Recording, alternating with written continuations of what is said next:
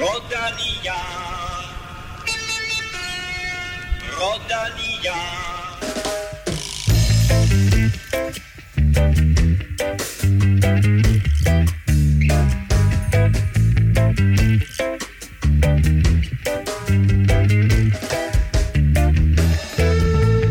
Om mindre end en måned går sæsonen i gang, når de hvide veje i Toscana udgør underlaget i Strade Bianche. Hvilke danskere der er med, ved vi endnu ikke, men i dag kigger vi nærmere på de danske World Tour-stjerner og vurderer, hvem og hvor mange der kommer med i Tour de France. Og dermed velkommen til mine to egne World Tour-stjerner, Kim Plesner og Stefan Juurhus. Ja, tak. Øh, Kim, egentlig så burde jeg jo nok synge fødselsdagssang for dig i dag, fordi øh, du, eller skal vi sige Veloropa, fylder otte. Det er korrekt. Det, ja, det fandt jeg sådan lige ud af, at, og jeg fandt, jeg fandt også ud af, hvorfor det var, jeg egentlig havde startet Veloropa, hvilket jeg havde glemt på, på de otte år. Jeg er også ved at komme op i alderen selvfølgelig. Men, men det skyldes jo i, i Tour de France to tusind og tolv, hvor, hvor Mørkøv lige pludselig var i bjergetrøjen, og, og der skete alle mulige mærkelige ting. Der sad jeg åbenbart og skrev lidt for meget på Facebook til, til hvad mine sådan, private venner synes var sjovt om cykling, og så tænkte jeg, så må jeg, skulle, så må jeg lave det et andet sted, og så, så startede det. Og det startede som et website, og så var der en café indover, og så har vi ja, en podcast. Først kom jeg jo på T V to og var der som et eller andet øh, ekspertagtigt øh, og, og social medie. Det stoppede halløj. hurtigt. Det stoppede hurtigt. og, øh, og ja, og så ja, vand under broen, så kom der en café og, og en podcast. Du blev interviewet dengang ofte i T V to-sammenhæng. Stefan, du har lavet et uh, ret interessant interview i dag, nemlig med Niklas Eg, der kan få sit helt store gennembrud i år. Ja, nu er Niklas jo blevet udtaget til en nimands prototrup, hvor otte af dem de får lov til at køre Tour de France, så det er meget spændende. Jeg synes, Niklas han har, han har luret lidt i baggrunden, men faktisk øh, blevet en del bedre, og, og det, blev, det blev lidt spændende. Du kan høre fra Niklas E. senere, og du kan også høre fra Mads Würtz Schmidt, der har forlænget med Israel Start-up Nation. Men først lige en stor tak til alle vores støtter på tier punktum d k. Uden jeres hjælp, der var der seriøst ikke nogen podcast, så kæmpe tak til jer alle. Stefan, hvor mange er vi sådan helt præcis op på? Jeg tjekker lige, lige nu, faktisk. Vi er på, øh, vi, vi er faktisk gået lidt tilbage, vi er på syv hundrede og femogtyve. Ej, uff, uha. Uh. Nå, jamen øh, i mit manuskript her, der står, at vi bevæger os støtte og roligt frem mod de otte hundrede, men vi bevæger os altså støtte og roligt ned mod de syv hundrede. øh, jeg ved ikke, trækker vi lod igen ved syv hundrede med præmie? Ja, det er det helt omvendt. Nå, det finder vi ud af. Vi har en lille overraskelse til jer lidt senere. Mit navn er Claus Elming, og du lytter til Veloropa Podcast. Alt var på plads. Tour de France, UEFA og Københavns Kommune var blevet enige. Sommeren tyve enogtyve var med både Tour og E M i fodbold i Danmark. Men nu er der pludselig igen skabt usikkerhed, og indgåede kompromiser er i fare. A S O, der laver Tour de France, vil have flyttet datoerne for turstarten, og det kan skabe alvorlige udfordringer. Kim, hvad går det her ud på?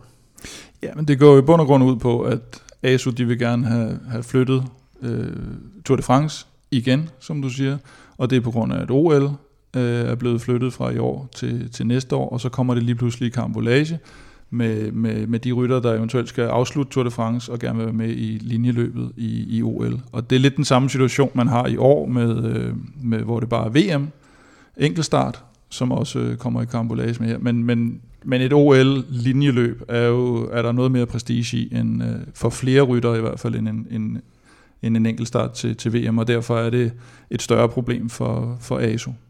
Og så prøver de ligesom at, ja, at bruge deres magt, kan man sige, mod, øh, mod Danmark. Men altså, vi har, vi har jo set den her situation med UEFA og A S O og Københavns Kommune, som prøver på at få det til at, at gå op i en højere enhed, og det lykkes, og så når den pludselig er gået op i en højere enhed, så kommer A S O pludselig og melder ud, Øh, vi vil alligevel gerne have det her flyttet, fordi vores afslutning på turen i tyve enogtyve ligger dagen efter, at linjeløbet i Tokyo skal køres til O L, og det er klart, det skaber et enormt dilemma for de bedste cykelryttere, som håber på måske både at vinde turen og også at stille op i O L.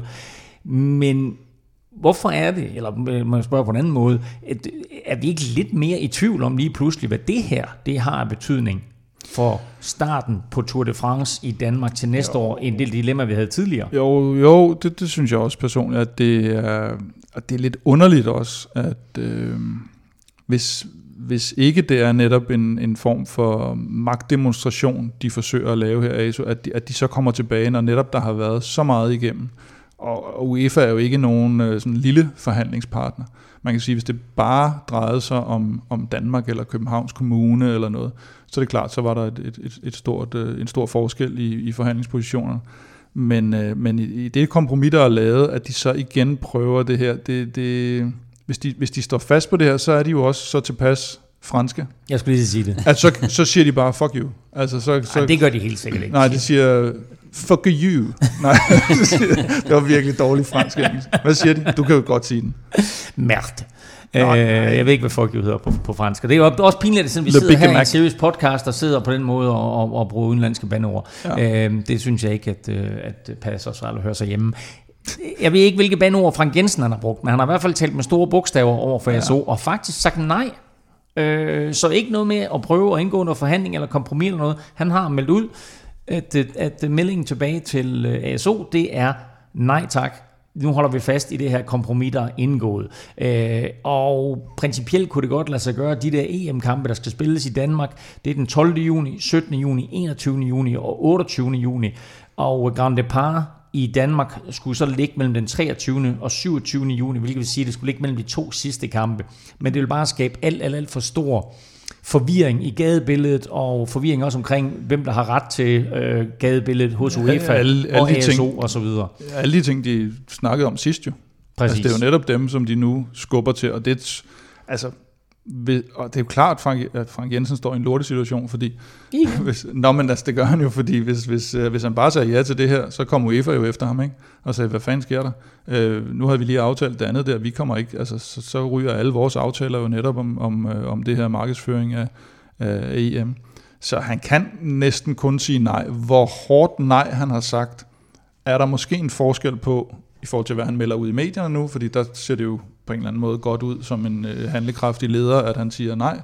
Men i forhold til at skulle opretholde et, øh, et vist samarbejde med A S O, så håber jeg næsten for ham, at han har sagt sådan lidt blidere nej, som jeg heller ikke ved, hvad hedder på fransk. No.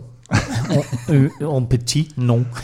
Æh, kort og langt er, at øh, jeg synes, den her situation øh, er sådan rimelig problematisk, og jeg glæder mig lidt til, hvis det er det rigtige ord at bruge, og følge med i, hvad mm. udviklingen bliver, og hvad der kommer til at ske. Fordi, som det ser ud nu, så får vi den her konflikt med, at Tour de France slutter, slutter dagen efter, at herrenes linjeløb skal køres ved O L i tyve enogtyve i Tokyo. Så det der kompromis, der oprindeligt, eller den forhandling, der var i gang med den olympiske komité, om at linjeløbet skulle køres den anden lørdag i O L, og ikke den første lørdag i O L, den er gået fløjten i første omgang. Nu vil se, om det ikke bliver løsningen, at de flytter det, fordi det er i hvert fald en, en kæmpe udfordring for alle de bedste rytter, at, at de skal tage stilling til, hvad de vil. Ja, den, jamen, den er bare mere lakrids, den her, og, og, og det er jo netop også, fordi så, som du siger, så er O L også lige pludselig, og det, det er nogle store, øh, også for A S O, er det jo nogle store øh, kampagner, de lige pludselig er op imod, i forhold til, hvad de er vant til med, med relativt små cykelhold og startbyer og, og, og hvad ved jeg. Så er det altså, så, så, så, så de bliver også lidt nødt til at, for en gangs skyld, den olympiske komité, UEFA, ja, det er altså A S O og så Frank Jensen. Ja, præcis. Nu er det jer to, der sådan ved mest om det her, men måske. Ja, men altså Tour de France er jo tilpas meget større end, end O L er, og øh, er løsningen ikke bare, at man flytter øh, O L? At Tour de France der O L? Nå, ja, cykelløbet. Nå, cykelløbet, okay, jeg tror du mener sådan jo, jo, generelt. Jo, nej, nej, men, altså, oh, men du skal bare, mener, altså, der skal du også bare forstå, at der også er et program i O L, som, som, som lige skal passe, og at det er sådan, at man jo egentlig sådan, ganske fast har haft linjeløbet den ja, første lørdag. Altså, der vil, som Finn Nørbegaard vil sige, what about the hundrede meters? What about hundrede meters? Men lad mig spørge dig, Stefan, fordi udfordringen er selvfølgelig, at O L kan vindes hver fjerde år, eller i det her tilfælde hvert femte, øh, fordi O L nu er, nu, nu er, nu er skudt, ikke? Eller øh, udskudt. Øh, hvor Er der, har du indtryk af, Stefan, om, om det betyder mere for en rytter at vinde O L, end det gør at vinde Tour de France? Øh, meget større at vinde Tour de France. Ja, det er også. Øh, det er også større at vinde V M end O L. Øh, der, er mere, der er mere tradition over det. Altså, jeg, altså, jeg, jeg, kan, jeg ved ikke engang, hvem der vandt før Greg Avermaet øh, O L. Kan du, gør du, Kim? Jeg kan huske Samuel Sanchez, men jeg kan ikke engang huske, om, om han var... Ja, du har jo en Samuel Sanchez-cykel. Det har jeg faktisk. tolv, der vandt uh, Vinokourov, ikke? Ja. Bum, hvor Uran kiggede væk. Men, øh, men jo, altså Tour de France og V M øh, er, er større, også hvis jeg, altså det jeg har hørt af, af, fra rytterne, øh, nu har jeg selvfølgelig ikke snakket med alle verdens ryttere, men... Øh, trods alt. Men, hvad siger Niklas Eg? Jeg tror, jeg er glad for at vinde øh, bare en af dem, men... Men ja, så, så, så, så for mig at se sportsligt, så er det, så er det O L, der står med, med problemet med, at jeg kan sagtens se, at, at, altså, at de, de, jo, de, de jo snakker jo sammen øh, på kryds og tværs og finder ud af, hvad kan lade sig gøre. Øh, nu er det lidt uheldigt for A S O, at de har en kontraktlig aftale med, øh, med København, så, så det kan blive lidt problematisk at, at komme ud af, af sådan en skriftlig aftale. Det kan være, at de kan spørge Jerry Ryan om, hvordan man gør det. Den sag taler vi mere om meget senere, og vi ja. taler også mere om årets Tour de France lige om lidt. Men først... Der skal vi quizze. Mm. Og øh, efter... Dejligt, Stefan. Det, det er min hjemmebane, det her jo. Ja, præcis. Efter i sidste uge, øh, og den meget overbevisende sejr, du leverede der, Stefan, så står det jo fjorten tolv til dig, og dermed er serveretten tilbage hos... Kim, naturligvis. Kim, der har fået nicknamet Savret Plesner. Sådan. Æh, I øjeblikket, eller i de her dage, der skulle Tour de France jo øh, have været kørt. Ja. Æh, og vi er faktisk øh, allerede ved at være færdige med den første uge af det Tour de France, der ikke køres i øjeblikket. I dag skulle øh, sjette etape have været kørt. Og øh, sidste år gik sjette etape til Planche de Belfi. Mm. En rigtig, rigtig fed etape, mm. som blev vundet af Hmm. Dylan Tøns Tøns øh, korrekt. Men der har altid været det her med, at den rytter, der havde den gule førertrøje efter etappen til Planche de Belfi, han vandt også Tour de France. Men det gjorde sig ikke gældende sidste år. Nej. Hvem havde den gule førertrøje, da rytterne var færdige med sjette etape? Godt spørgsmål. Og du lader, du, det lader til, du, du kan, du, Kim, jeg kan se på dig, den har du. du, er så, du, du altså, du har ingen pokerfjes. Det der fjode, fjode smil. Det finder vi ud af. Godt så. Uh, er spørgsmålet forstået? Mm-hmm. Yes. Sådan. Der er kun et krav i quizzen til jer to, og til alle jer, der lytter med. Lad nu være med at google. Lidt senere taler vi om de mange danskere på World Touren, og hvem af dem, der kan gøre sig forhåbninger om, om at øh, komme med til årets Tour de France. Og lidt overraskende, så har Trek-Segafredo øh, taget Niklas Eg med i holdets ni-mand store brutotrup. Der må som bekendt kun bruges otte nu i Grand Tour-sammenhæng, men den femogtyve-årige dansker er altså meget tæt på den her fornemme udtalelse.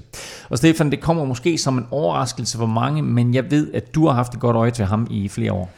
Ja, det har jeg. Altså, jo, det kommer lidt som en overraskelse for mig, at han er, at han er med i den her nimands brutotrup, og, og dermed er meget tæt på at sikre sig en, en turdeltagelse. Men Niklas, han er måske lidt et ubeskrevet blad for mange. Det er han ikke så meget øh, blandt øh, de, den unge generation af danske cykelrytter i hvert fald. For, for Niklas, han, han vandt i, i to tusind og tolv vandt han et løb, der hedder Fredsløbet. Øh, eller det hedder det ikke, det hedder Course de la Paris øh, Juniors, Juniors hedder det heller ikke, men det er et fransk, eller det er jo udtales ikke sådan, sådan vil sige. Det er et fransk løb, det som, fransk. som er kendt som Fredsløbet. Og det vandt uh, Niklas uh, som, som juniorrytter, og det gjorde han foran uh, Søren Krag, som blev toer, Mads Pedersen, som blev fire, og Tis Benot, og uh, andre store rytter var også uh, med i det her løb. Schachmann, tror jeg, blev nittener. Øhm, og derefter så, øh, så løb Niklas øh, desværre ind i en meget kompliceret øh, sygdomsperiode, og øh, jeg, blev, jeg blev lige nødt til at spørge ham i forbindelse med, det, med, med mit interview der, hvad, hvad var det egentlig nu du blev, du blev syg med? Og øh, Niklas, han havde både øh, kyssesyge, borrelia og fik nogle parasitter i, i tarmsystemet, så, øh, så han sagde, at det var Det var lidt svært at, at cykle i, i den periode bagefter, men der, hvor jeg sådan egentlig stifter bekendtskab med Niklas første gang, det er i, han gør comeback for Herning, og jeg hører sådan lidt, øh, at her kommer der så et stort talent, og Niklas øh, i der, han er bare god og sådan noget, og så jeg tror, jeg, jeg kørte cykeløb mod ham, og Niklas, han sad og, og, og pev på, på viften, og han kunne ikke tage nogen føringer, og han ville bare gerne med hjem, og og, og så tænker jeg sådan, ah, ham der fra Herning der, der var sgu ikke meget guff i ham. Men øh, han skriver så kontrakt året efter, det er så i to tusind og seksten, med Bjarnes hold, øh, Virtu. Øh, og derfra begynder det bare at, at gå stærkt, og i allerede øh, hans andet år på kontinentalniveau, der bliver han nummer tre i øh, hvad hedder det, Tour de l'Avenir, som er ungdomstour de France. Og, øh, og, så, så og det gør han foran et par rimelig prominente herrer.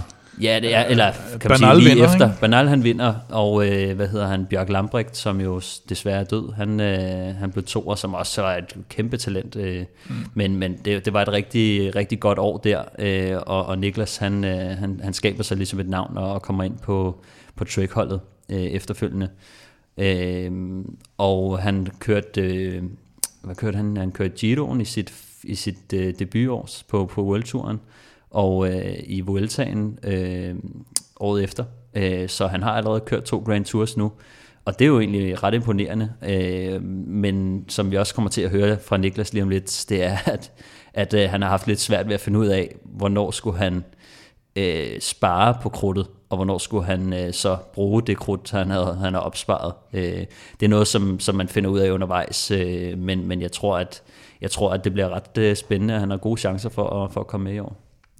Stefan har altså fået en uh, snak med Niklas Eg, blandt andet om, hvad der skal til for, at han bliver udtaget til turen. Hvordan uh, behandler livet dig i den her lidt uh, specielle periode? Jo, vi havde det meget godt der i Danmark, jo. Du var en af dem, der, var, der også så... tog hjem for, for at træne lidt? Ja, jeg tror ikke, jeg havde, havde klaret det godt bare at sidde og kugle i lejligheden hernede. Ja, du holder jo til nede i, i danskerlejren øh, nede i Girona. Hvordan står det til dernede nu? Er I tilbage til normalen?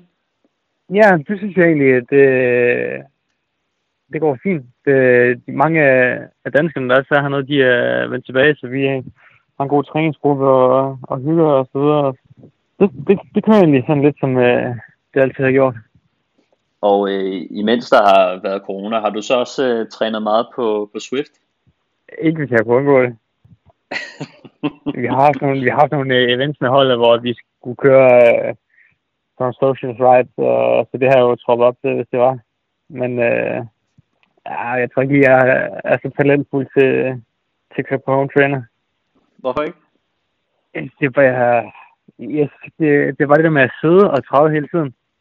Jeg føler lige så snart, jeg hopper op på den der home trainer, at øh, der var jeg træde eller noget. Altså, vi har stor respekt for dem, som... Øh, som kører stærkt på Twister, det, det er imponerende, at de kan sidde inde for at gøre det i fuldstændig stadig det stedet også. Ja, jeg tror også sådan Swift-platformen og det home trainer, og det er ikke, det er ikke rigtig noget, der passer til, til os slimfedt-ryttere. Nej, det tror jeg heller ikke. Niklas, du er, jo, du er jo lige pludselig blevet udtaget til den her Niemands brutotrup, hvor otte af jer jo kommer til at, til at køre Tour de France. Kommer det som en overraskelse for dig, og, og hvad bliver din rolle, hvis du kommer med? Altså, jeg har godt vist et stykke tid nu, så jeg har haft lidt mulighed for at vende mig til tanken også, om at øh, det kunne måske være i år, at jeg får, får muligheden for det. Så det, det synes jeg i hvert fald, at der er mulighed for det, det, det er helt vildt fedt, og det er også øh, en rigtig god motivationsfaktor for, for at købe på og, og stå så skarpt som muligt, og når vi begynder på cykelløb igen. Så jeg ser på min rolle, så bliver det jo som hjælper for, for Bauke og Richie, så længe, øh, længe det er muligt på, på kuperede etaper. Det er sådan lidt det, at jeg forventer, at det kommer til at se ud, hvis, øh, hvis jeg er så heldig at, at få en plads. Hvordan vurderer du dine chancer for, for at komme med? Ja, det, nu har jeg, jeg, jeg vidste faktisk ikke, når jeg var i brugstruppen, for øh, det blev offentliggjort, så kigger jeg jo lige på navnet, og så tænker jeg, at det kunne jo være, at jeg, jeg ligger lige... Øh, og kæmpe om, øh, om den sidste plads. Så det, ja, det, jeg tror, det kan gå begge veje. Hvem er, hvem er ham, du, du kæmper med pladsen om?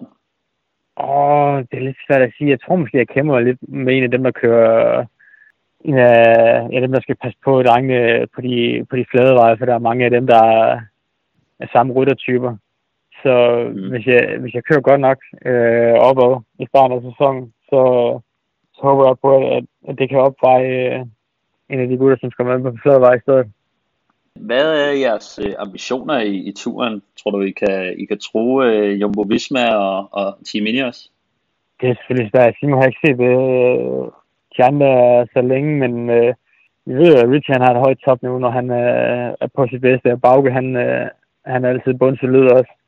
jeg tror i hvert fald helt sikkert, at øh, det er to kandidater til top ti, men vi må også erkende, at, at Ineos og, og Jumbo Visma, de har utrolig stærke hold. Øh, så det, ja, jeg tror, det bliver de to, som kommer til at svinge takstokken, og, og så handler det bare om at få, få arm og ben ind i bussen. Og hvordan, øh, hvordan står det til med, med Richie Porte? Er han, altså, er han stadig håbefuld i forhold til, til turen og det samlede klassement? Vi ved, at han, mange har talt om, at han måske skulle droppe det der med at gå efter Grand Tours og fokusere på, på en uges etapeløb. Men, men hvordan er stemningen på holdet omkring ham, og hvad, hvad siger han til?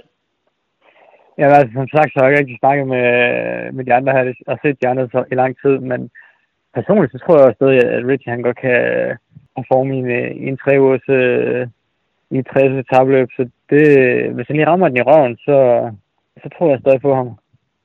Nu er du jo du er femogtyve år nu, ikke? Og du har allerede prøvet kræfter med, med både Giroen og, og Vueltaen. Hvordan, øh, hvordan har det været, og hvad har du lært af at, af at køre de, øh, de to løb? Og jeg synes i hvert fald, at jeg er langt på røst efter at køre de to løb. Nu har jeg to foregående år, og en af de ting, jeg i hvert fald tager med, det er... at man skal huske at vælge sin dage, hvorimod jeg både i, i Giroen og, og i Vueltaen øh, måske ikke rigtig tog mig de dage, hvor jeg, hvor jeg sparede på kræfterne, i stedet for at køre det, køre det for det på alle dage i venten, at det var at køre til udbrud, eller så med så længe som muligt, og så, og så knækker man altså bare nakken, når man er, når man er to år inden, hvis man ikke har, har motoren, som, øh, som de helt store profiler, de har. Faktisk så for, for to år siden, der var du jo egentlig med i en af vores øh, første podcast, hvor at, øh, vi talte med dig om øh, dine din fine placeringer i, i Abu Dhabi Tour og Tour of Croatia. I den podcast, ja, der, sagde du, at, øh, der sagde du, at øh, du gerne ville udvikle dig til at være sådan en, en Fuglsang-type. Er det stadig øh, ja. dit mål, og, øh, og hvad har du egentlig sådan i kikkerten på, på den korte bane? Jo, men altså, det er jo stadig Fuglsang, han er jo hammerdygtig, og det er også noget, man, man spejler sig i og, og ser, ser frem mod, og at, at det kunne man godt tænke sig at være selv også, så det er jo nok de her etaper, som jeg, som jeg sigter på, på, på sigt, ja, går efter på, på længere sigt, men lige for nuværende, så, så mangler jeg stadig for meget på, på for eksempel enkeltstarten på den lange bane i, lad os sige, to-tre uger.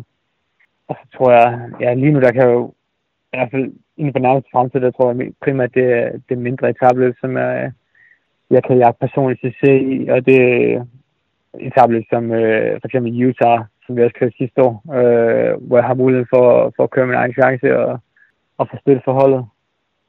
Så det er, det er Tour of Utah, vi skal, vi skal holde øje med dig, gå efter det samlede? Ja, præcis. Ikke lige i år, det er blevet sjovt desværre, men øh, næste år måske. Hvad, hvad har du på, på programmet i år, som, øh, som du gerne vil gøre det godt i? Jamen altså lige nu, der arbejder vi bare hårdt for, for at være helt klar, når sæsonen starter den første august. Og så starter jeg egentlig ud med, med fransk program med, jeg tror den hedder Occitane, øh, Mont Ventoux og Tour de Landes, og så Dauphiné. Så må vi se, hvad der sker derfra. Er, er du blevet givet lovning på, på at køre en Grand Tour i år, eller er det sådan Tour de France eller, eller ingenting? Det er faktisk kun lige det, vi har snakket om, øh, at jeg er i brugsrum der, og så ved jeg ikke rigtig, hvad scenarie det, det er, hvis det ikke bliver tilfældet. Men jeg håber stadig, at det, en Grand Tour det kunne være aktuelt, og, og jeg vil bestemt heller ikke sige nej til at køre Vueltaen igen. Det synes jeg, det var, det var fedt sidste år. Lidt senere gennemgår vi faktisk de her ni ryttere, som Trek-Segafredo altså har udtaget og ser på, hvem det er, Niklas Eg eventuelt skal slå af for at komme med i otte-mandstruppen. Øh, Stefan, super fedt at høre øh, fra Niklas. Hvad er det, han kan? Jamen, Niklas han er jo en, en meget rendyrket bjergrytter øh, med sin øh, tres kilo, så, øh, så, så, så gør han så rimelig godt i, i det kuperede terræn. Det synes jeg også, han har vist allerede. Han har kørt godt i Tour of Utah blandt andet, Croatia Tour og, og Abu Dhabi. Af nogle af de løb, som han har, han har gjort så godt i. Så Niklas han skal helt klart med for at kunne støtte øh, Bauke Mollema og Richie Porte i, i de høje bjerge. Øh, det, og der, og der, det tror jeg også, at Niklas han, han, har, han har haft en meget, øh, meget god fremgang de senere par, par år, og, og, og i og med, at han har haft den her lange sygdomsperiode øh, i sine yngre år, det gør, at han, der stadig er masser af potentiale i ham. Kim, hvorfor kommer gennembruddet nu? Jeg tror ikke, det har så meget at gøre med, med Niklas' personlige udvikling måske. Han har altid været en god bjergrytter. Så øh, jeg tror, det kommer, fordi Trek, de simpelthen øh, de satser på Nibali i Giroen, de satser på Bauke Mollema og Richie Porte i turen. Og derfor så har de simpelthen behov for, for alle de kræfter, de kan bruge i bjergene. Og der er Niklas en af deres aller, allerbedste øh, bjerghjælpere. De har en, en Kenny Elizonde, der også skal formentlig køre med i, i turen, men, men det er det. Så, så han bliver selvfølgelig øh, han bliver hjulpet lidt af den ryttertype, han er. Øh, for ellers så tror jeg egentlig, han har, han har udviklet sig sådan jævnt stabilt. Men der er jo også noget, det Niklas han siger der, det kommer lidt an på, hvordan sæsonstarten går. At det, ikke sådan, det er ikke helt endeligt endnu, men i og med, at han allerede i, i år er blevet nummer tretten i Provence og nummer femten i U A E Tour, så har han alligevel også vist, at han, han besidder et, et, et godt niveau. Jeg er medlem, fordi Zetland udfordrer mig, kommer med nogle nye vinkler på tingene. Det er et medie, som har et udsyn, som er grundig i sin tilgang til, til nyheder, og som jeg synes giver en spændende vinkel på mange forskellige emner. Jeg synes, at det er vigtigt, at man også øh, betaler for at, at få noget ordentlig journalistik. Jeg er vild med helikopteren. Altså Zetlands daglige overblik med de største og vigtigste nyheder. Og det er faktisk blevet sådan en fast bestanddel af den måde, jeg får mine nyheder på. Jeg synes, det er lækkert. Jeg synes, det er god journalistik. Det giver indsigt og dybde. Og det bedste hele, man kan lytte til det. Og det passer mig altså langt bedre, end at uh, sætte mig ned og læse en lang artikel, enten i en avis eller på en webside eller et eller andet. Og jeg synes faktisk, at du skal give dig selv muligheden for at prøve det samme, for du kan få et to måneders ubegrænset abonnement for halvtreds kroner på zetland punktum d k bindestreg veloropa. Og Kim, vi må sige, at der har været en hel del Veloropa-effekt over samarbejde med Zetland indtil videre. Ja, det, den tror jeg ikke, de har set komme, øh, men sådan er det jo med den.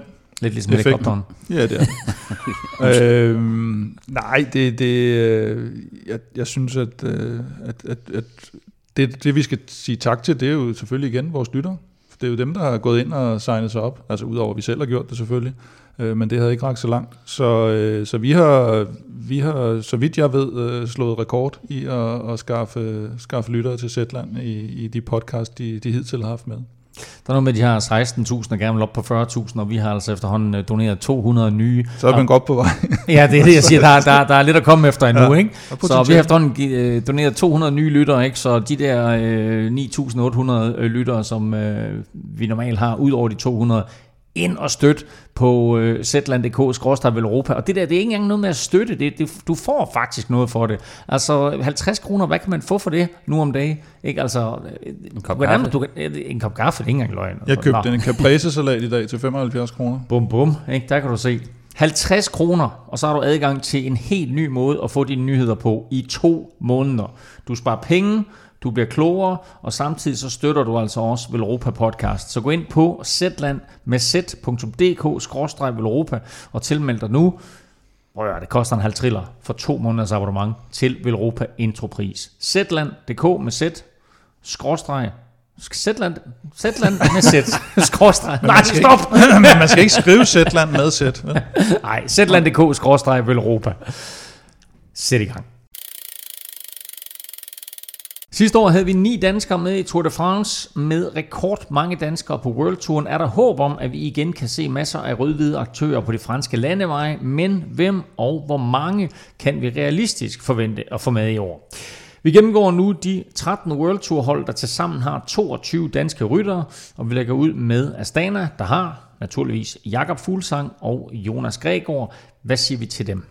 Ej, den er, det er det nemme spørgsmål i quizzen, om, om Fuglsang kommer med i turen. Det gør han selvfølgelig ikke. Han skal, han skal være kaptajn i, i Giroen, så, så han springer over den her gang, eller Lopez. Øh, får han debut i turen? Det gør han vel egentlig. Han blev træer i uh, Giro og Vuelta. Jeg kan lige tjekke op på det, mens du, du må ikke google og, og snakker. Det gør det heller ikke. Ej, det, det er helt sikkert rigtigt, når jeg siger det. Og så har vi Jonas Gregaard. Så har vi Jonas Gregaard, og ham har Stefan lavet et længerevarende interview med. Nej, jeg, jeg skrev lige til, apropos Kim, han, han havde den her idé, så, så tænker jeg, at jeg prøver lige at skrive til Gregaard. Han, han forventer at køre, eller forventer, han håber på at køre Vueltaen i år.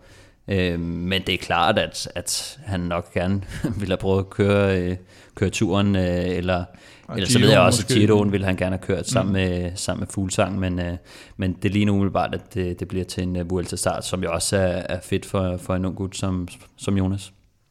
Vi skal videre til Cofidis, der jo har Jesper Hansen på holdet. Hvad er hans chancer for at komme med til turen i år? Jamen, han, han var jo oprindeligt hentet ind til Cofidis for at køre ja, han turen. Han skulle være stor turstjerne. Jeg tror lidt, det var, det var sådan lidt den der typiske, når, når et udenlandsk hold eller, eller manager eller et eller andet bliver spurgt af en dansk journalist om, hvad det nye danske håb skal, og så, så skal man bare det hele. Ikke? Og, og der blev nok kogt lidt meget op under, under Jesper Hansen der i forhold til også hans egne ambitioner. Men øh, det er i hvert fald øh, meldt ud, som jeg forstår det, at han, han ikke skal køre Tour de France. Vi går videre til øh, Deceuninck-QuickStep, der jo øh, har et par rimelig markante danskere på holdet. Kasper Asgren, Mikkel Honoré og Michael Mørkøv. Lad os starte med øh, Kasper Asgren, som jo allerede har givet os en øh, World Tour sejr. Eller nej, det var ikke en World Tour sejr, men det var en sejr det var tæt på. Til, i kørende jo. Ja, og han er altså... han Det, det ville undre mig rigtig, rigtig meget, hvis ikke han kom med. Nu, nu er det Quickstep, så det vil sige, at i, i sidste øjeblik på så stærkt et hold kan, kan, kan formkurve have, have meget stor effekt. Men øh, han er efterhånden så etableret et navn, og så latterligt stærk, at det vil være yderst overraskende. Eller der skal et eller andet helt specielt til, hvis han ikke kommer med i hvert fald. Altså, altså han er jo så stærk, så de andre ryttere i feltet taler om, hvor stærk han er. Så, ja. så må ikke, at, at han er at finde på det Königshold. Æ, Mikkel Honoré? Ja, til gengæld er det så også øh, lige så sikkert, at, øh, at øh, om end ikke mere, at øh, turen, det står, det står simpelthen ikke på Mikkel Honorés løbsprogram i år, så, så den er svær at, at se ham komme med. Og så sådan en tvivlsom en. Michael Mørkøv, ja eller nej?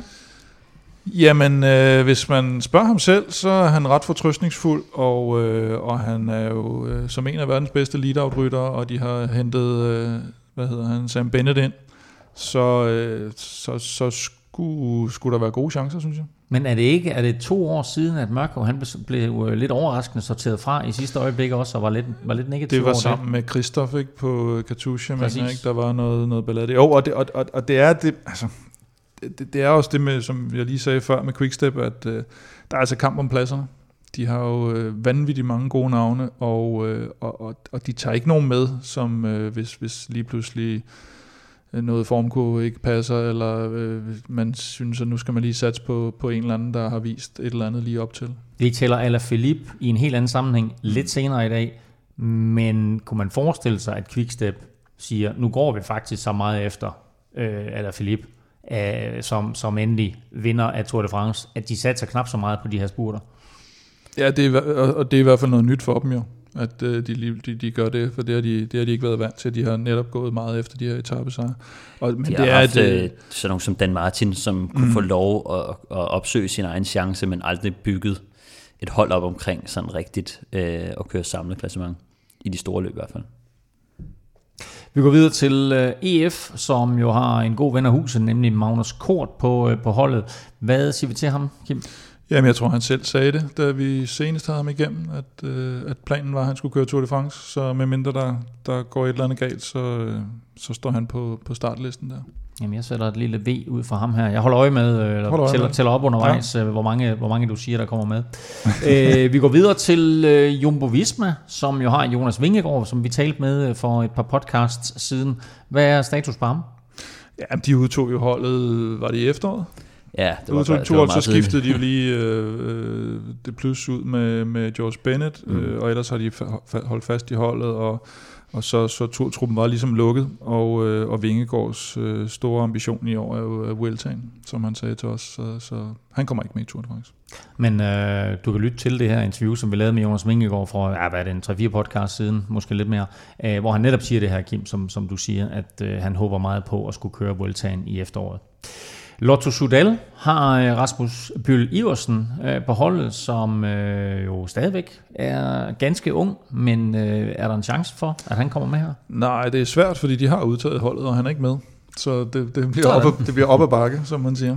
Og det, det var heller ikke ventet. Øh, der, der var ikke noget, der lå i kortene til, til, en, til en turudtagelse til ham, vil jeg sige.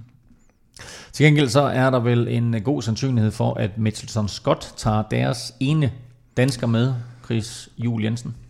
Ja, jeg ved, jeg ved det faktisk ikke. Altså, øh, det er jo ham, vi plejer at glemme i quizzen, eller hvad er det, vi plejer at sige. Øh, og, og sådan har man det også lidt med, men man ved jo også bare, at han, når han så er med, så leverer han øh, den indsats, han skal levere. Så jeg vil gøre det, hvis jeg var, øh, hvis jeg var sportsdirektør. Men, øh, altså verdens bedste anonyme rytter. Ja, det må det helt klart være. Det må det helt klart være. Det næste, vi skal have fat i, det er Mads Würtz Schmidt. I søndags, der forlængede han sin kontrakt med Israel Start-up Nation med yderligere to år. Og Kim har faktisk talt med Mads Würtz om et vildt efterår, som midt i en hektisk cykelsæson også byder på bryllup med kæresten Louise.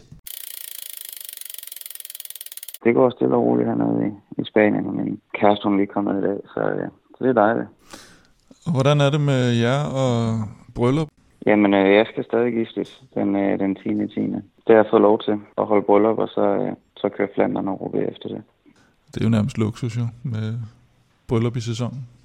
Det, det er sgu lidt ærgerligt, det, det hele det er blevet som det er nu, og lige med brylluppet, at det falder ind midt i oktober der nu, hvor der så er klassikere, ikke? Men, men alligevel så den weekend, det er Amstel og, og Genvevel igennem, og jeg tror alligevel også, når, når tingene er, som de er nu her og bliver, jeg tror også, det vil blive for meget at køre genvibbel gennem Flandern og, og Roubaix. Så, så det gør ikke så meget, at jeg ikke kommer til at køre genvibbel gennem. Men tror du måske, det bliver meget godt med sådan et, et, et afbræk? Ja, nej, jeg tror bestemt ikke, at det kommer til at have noget negativt på sig. Jeg er helt overbevist om, at jeg kommer flyvende ud af det bryllup der. Som Uber altid har sagt, nyforelskelse, det, det er det, man kører allerstærkest på. Men, øh, og nyforelskelse, nu du snakker om det, øh, to års forlængelse med Israel Startup Nation. Ja. Jeg troede jo, eller ja. vi troede, vi har jo siddet sådan i podcasten og, og snakket lidt om, at nu kom Bjarne til Dimension, og så lå det sådan nærmest i kortene, så skulle du, så skulle du til ham her, når, når kontrakten var færdig med, med Israel, men sådan, sådan skulle det ikke være? Nej, det har slet ikke været noget, der er givet på den måde øh, på noget tidspunkt. Da, da, da vi har været i Israel på, på den der lejr i, i december, der, der var jeg meget skeptisk. Men så kom jeg på træningslejr på Mallorca, og, og der spillede det altså bare, og det er, nogle, det er sgu nogle gode folk, der omkring. Og, og altså der i Israel, der, der er der sket så meget hele tiden, og elendig planlægning og alt muligt. Så der, der kom man ikke rigtig ind under huden på nogen. Men, men sådan en træningslejr tilbage i Europa, hvor der ikke var noget... Øh, præsentation og sponsorbesøg rundt omkring i hele Israel og pisse og lort, ikke? Så øh, det blev sgu godt, synes jeg. Det var en god træningslejr, det var nogle gode folk øh, bagholdet og dem, der arbejder i kulissen, øh, mekanikere og, og trænere og sportsdirektører osv. Så, så, så der blev jeg rigtig glad for det, og så, så voksede det egentlig bare i løbet af, af den korte sæson, det nu var. Så er jeg også rigtig glad for Nicky, og det var sådan set min første prioritet i, i en ny kontrakt, det var at blive ved med at arbejde sammen med ham. Kan du ikke prøve at forklare lidt, hvad, hvad han gør for dig? Han er bare en god, han er en god motivator, og, og han, han ved jo ligesom, hvordan det er at, at sidde ude, og er meget... Øh, ja, det, det er sådan en af de ting, der er svære at sætte ord på. Det er bare sådan noget, når det spiller, så spiller det, øh, og det gør det med mig og Nicky. Han ændrede også nogle ting i en træning, som, som virkelig har givet pote. Det, det er jo det, jeg kunne mærke, lige så snart løbende begyndte. Altså, øhm, allerede i Algarve, der kørte jeg jo, kørte jeg stærkt, og, og kørte også godt på, på de hårde etaper, og en god enkeltstart. Og, og lige nogle små justeringer af træningen, der var, har, har, har givet det et, et niveau mere, øh, givet mig et niveau mere. Men det er bare den der, at, at vi har en, en, en god kemi, så bliver tingene sgu bare som regel gode. Øhm, og så, jeg har jo, jeg har jo kæmpe respekt for Nicky, og Og, og den rytter, han var, øh, og, og hvad han præsterede. Ligesom når, når han, øh, han fortæller noget og, og guider mig, så, så, så tror jeg sgu fuldstændig på, at, øh, at han ved, hvad han snakker om. Ja, det er sgu bare sparket røv. Han, han har givet mig nogle forfærdelige øh, intervaller på home trainer, hvor øh, det er lige før, at man ikke kan gennemføre det. Men øh, det er noget, der rykker. Og så siger du, at nu, nu har du fundet ud af, at du var lidt skeptisk i starten, men nu, nu spiller det omkring holdet. Spiller det så godt, at selv en Chris Froome, han kunne finde sig til rette på holdet, tror du? Åh, det ved jeg sgu ikke. Øhm, det, det kan jeg ikke svare på. Øhm, det, nu, nu ved jeg jo ikke, hvordan tingene er ved Ineos, men jeg, jeg tror ikke rigtigt, der er for mange hold, der, der fungerer ligesom Ineos. Måske Jumbo kommer tæt på. Øhm, så... Øh, altså vi er jo ikke et, et stort hold ligesom dem, og vi, altså, vi, vi har ikke de samme midler som dem. Øhm, så, øh, så det vil nok være lidt af en, en ændring for Flume, hvis han kommer ind. Øhm, men øh, ja, nu må vi se, hvad der sker. Der er ikke så lang tid til turen, og der er ikke så lang tid til første august, så det kan være snart bliver meldt noget ud. Jeg ved det ikke. Hvordan synes du ellers, du er kommet igennem alt det her corona-stillstand, kan man jo ikke kalde det for en cykelrytter, eller i hvert fald ikke dem, der har kunnet træne i Danmark. Men hvordan, hvordan har den her lidt mærkelige periode været for dig? Sådan i, i starten, der, der var det sådan, der synes jeg, det, det skal nok gå. Og, og nu er der ikke så, så striks træning, og nu kan jeg bare komme og køre nogle gode ture på cykel, men efter fjorten dage, så blev det også, det blev sgu også kedeligt, ikke? Og sådan rigtig have noget formål med træningen, fordi nærmest for hver uge, der gik, blev cykelløbene udskudt mere og mere og mere. Øhm, og der var der flere måneder, hvor jeg bare sad med nedtur og bare tænkte, fanden er det, der kommer aldrig til at ske noget. Øhm, så det blev sådan lidt mere sporadisk træning, når der lige var, var motivation til det. Det er det der med at komme ud og, og, og træne alene og køre intervaller og, og lave det der hårde arbejde og, og rigtige arbejde. Det, det kunne jeg sgu ikke motivere mig selv til. Øhm, men hvis jeg kunne ud køre med, med Kabel eller Lasse Norman eller nogen, der lige var i nærområdet, så, så kørte vi altid en god lang tur. Jeg har ikke stået stille. Øhm, jeg kørte færre timer, end, end jeg plejede at gøre, end, end jeg plejede at gøre men, men til gengæld, når vi så også har været ude at cykle, så har vi også bare øh, dakket den af. Altså, og mig og Lasse, vi har været ude at køre, så har vi æder nærmere smadret, når jeg kommer ind. Det kan godt være, at jeg kan køre så mange timer, men intensiteten har egentlig været op omkring, hvad det plejer. Så... Øh, Så det er ikke sådan, formen er gået ned øh, som sådan. Øhm, men øh, det er selvfølgelig nu her, efter jeg kom til Spanien. Og jeg tog jeg ned for to år siden. For tre år siden, der fik jeg løs programmet, og, og der, øh, der kom motivationen tilbage. Du har været lidt inde på løbsprogrammet. Paris-Roubaix, Flandern rundt, og, og Tour de France, står det også på, på dit løbsprogram i år? Øh, jeg er i hvert fald på listen, men jeg ved ikke, hvor mange vi er på listen faktisk. Men... Øh, Altså, som jeg kørte i, i starten af sæsonen og viste i Paris-Nice, øh, og også Algarve, hvor jeg kørte, kørte fint opad, og, og var den sidste mand tilbage fra Dan. Øh, så, så håber jeg da, at jeg, kan, jeg har kørt mig til en plads der. Men altså, jeg skal selvfølgelig have vist, at jeg skal køre Tour de Lange og, og Dauphiné. Og, og især Dauphiné, det bliver det er fem etaper, og det bliver bare kortet alle de etaper væk, der måske skulle være sjov for mig. Det er nærmest bare bjergetapper. Så hvis jeg kan vise der, at, at jeg kan følge godt med, så skal jeg nok komme af til turen. Og hvis du så kommer med, skal det så være på samme måde som sidste år? Der blev du jo nærmest sådan lidt af en udbrudskonge. Øhm, jamen, det kommer an på, ligesom hvad mål det er. Umiddelbart så Dan Martin, han, altså, han, det skal ikke være noget stress. Jeg tror sådan en som Dan, han vil få mere ud af at køre efter etappesejr, end at køre efter lige nummer otte eller ni i klassementet. Øhm, så jeg tror måske, det bliver, altså, jeg forestiller mig lidt, at det bliver lidt mere lidt eller sidste år, som det var med Katusha, hvor ud at finde udbrud. Og så håber jeg, så vil jeg gerne, at, at jeg har, har, er blevet lidt stærkere, at jeg kan køre med i, i de udbrud, der kører der i anden uge, hvor det er godt kuperet terræn, og hvor det er med halvfems procent sikkerhed et udbrud, der holder hjem. Og hvad med herhjemme her for et par uger siden? Der var der jo meget godt gang i, i Annedammen med, med D C U-kongres og en masse skriverier i pressen. Er det noget, du og, og, og folk nede i Girona har lagt mærke til? Jamen, vi har, vi har set det hele og fulgt lidt med, men øh, vi, øh, vi snakker faktisk ikke så meget om det.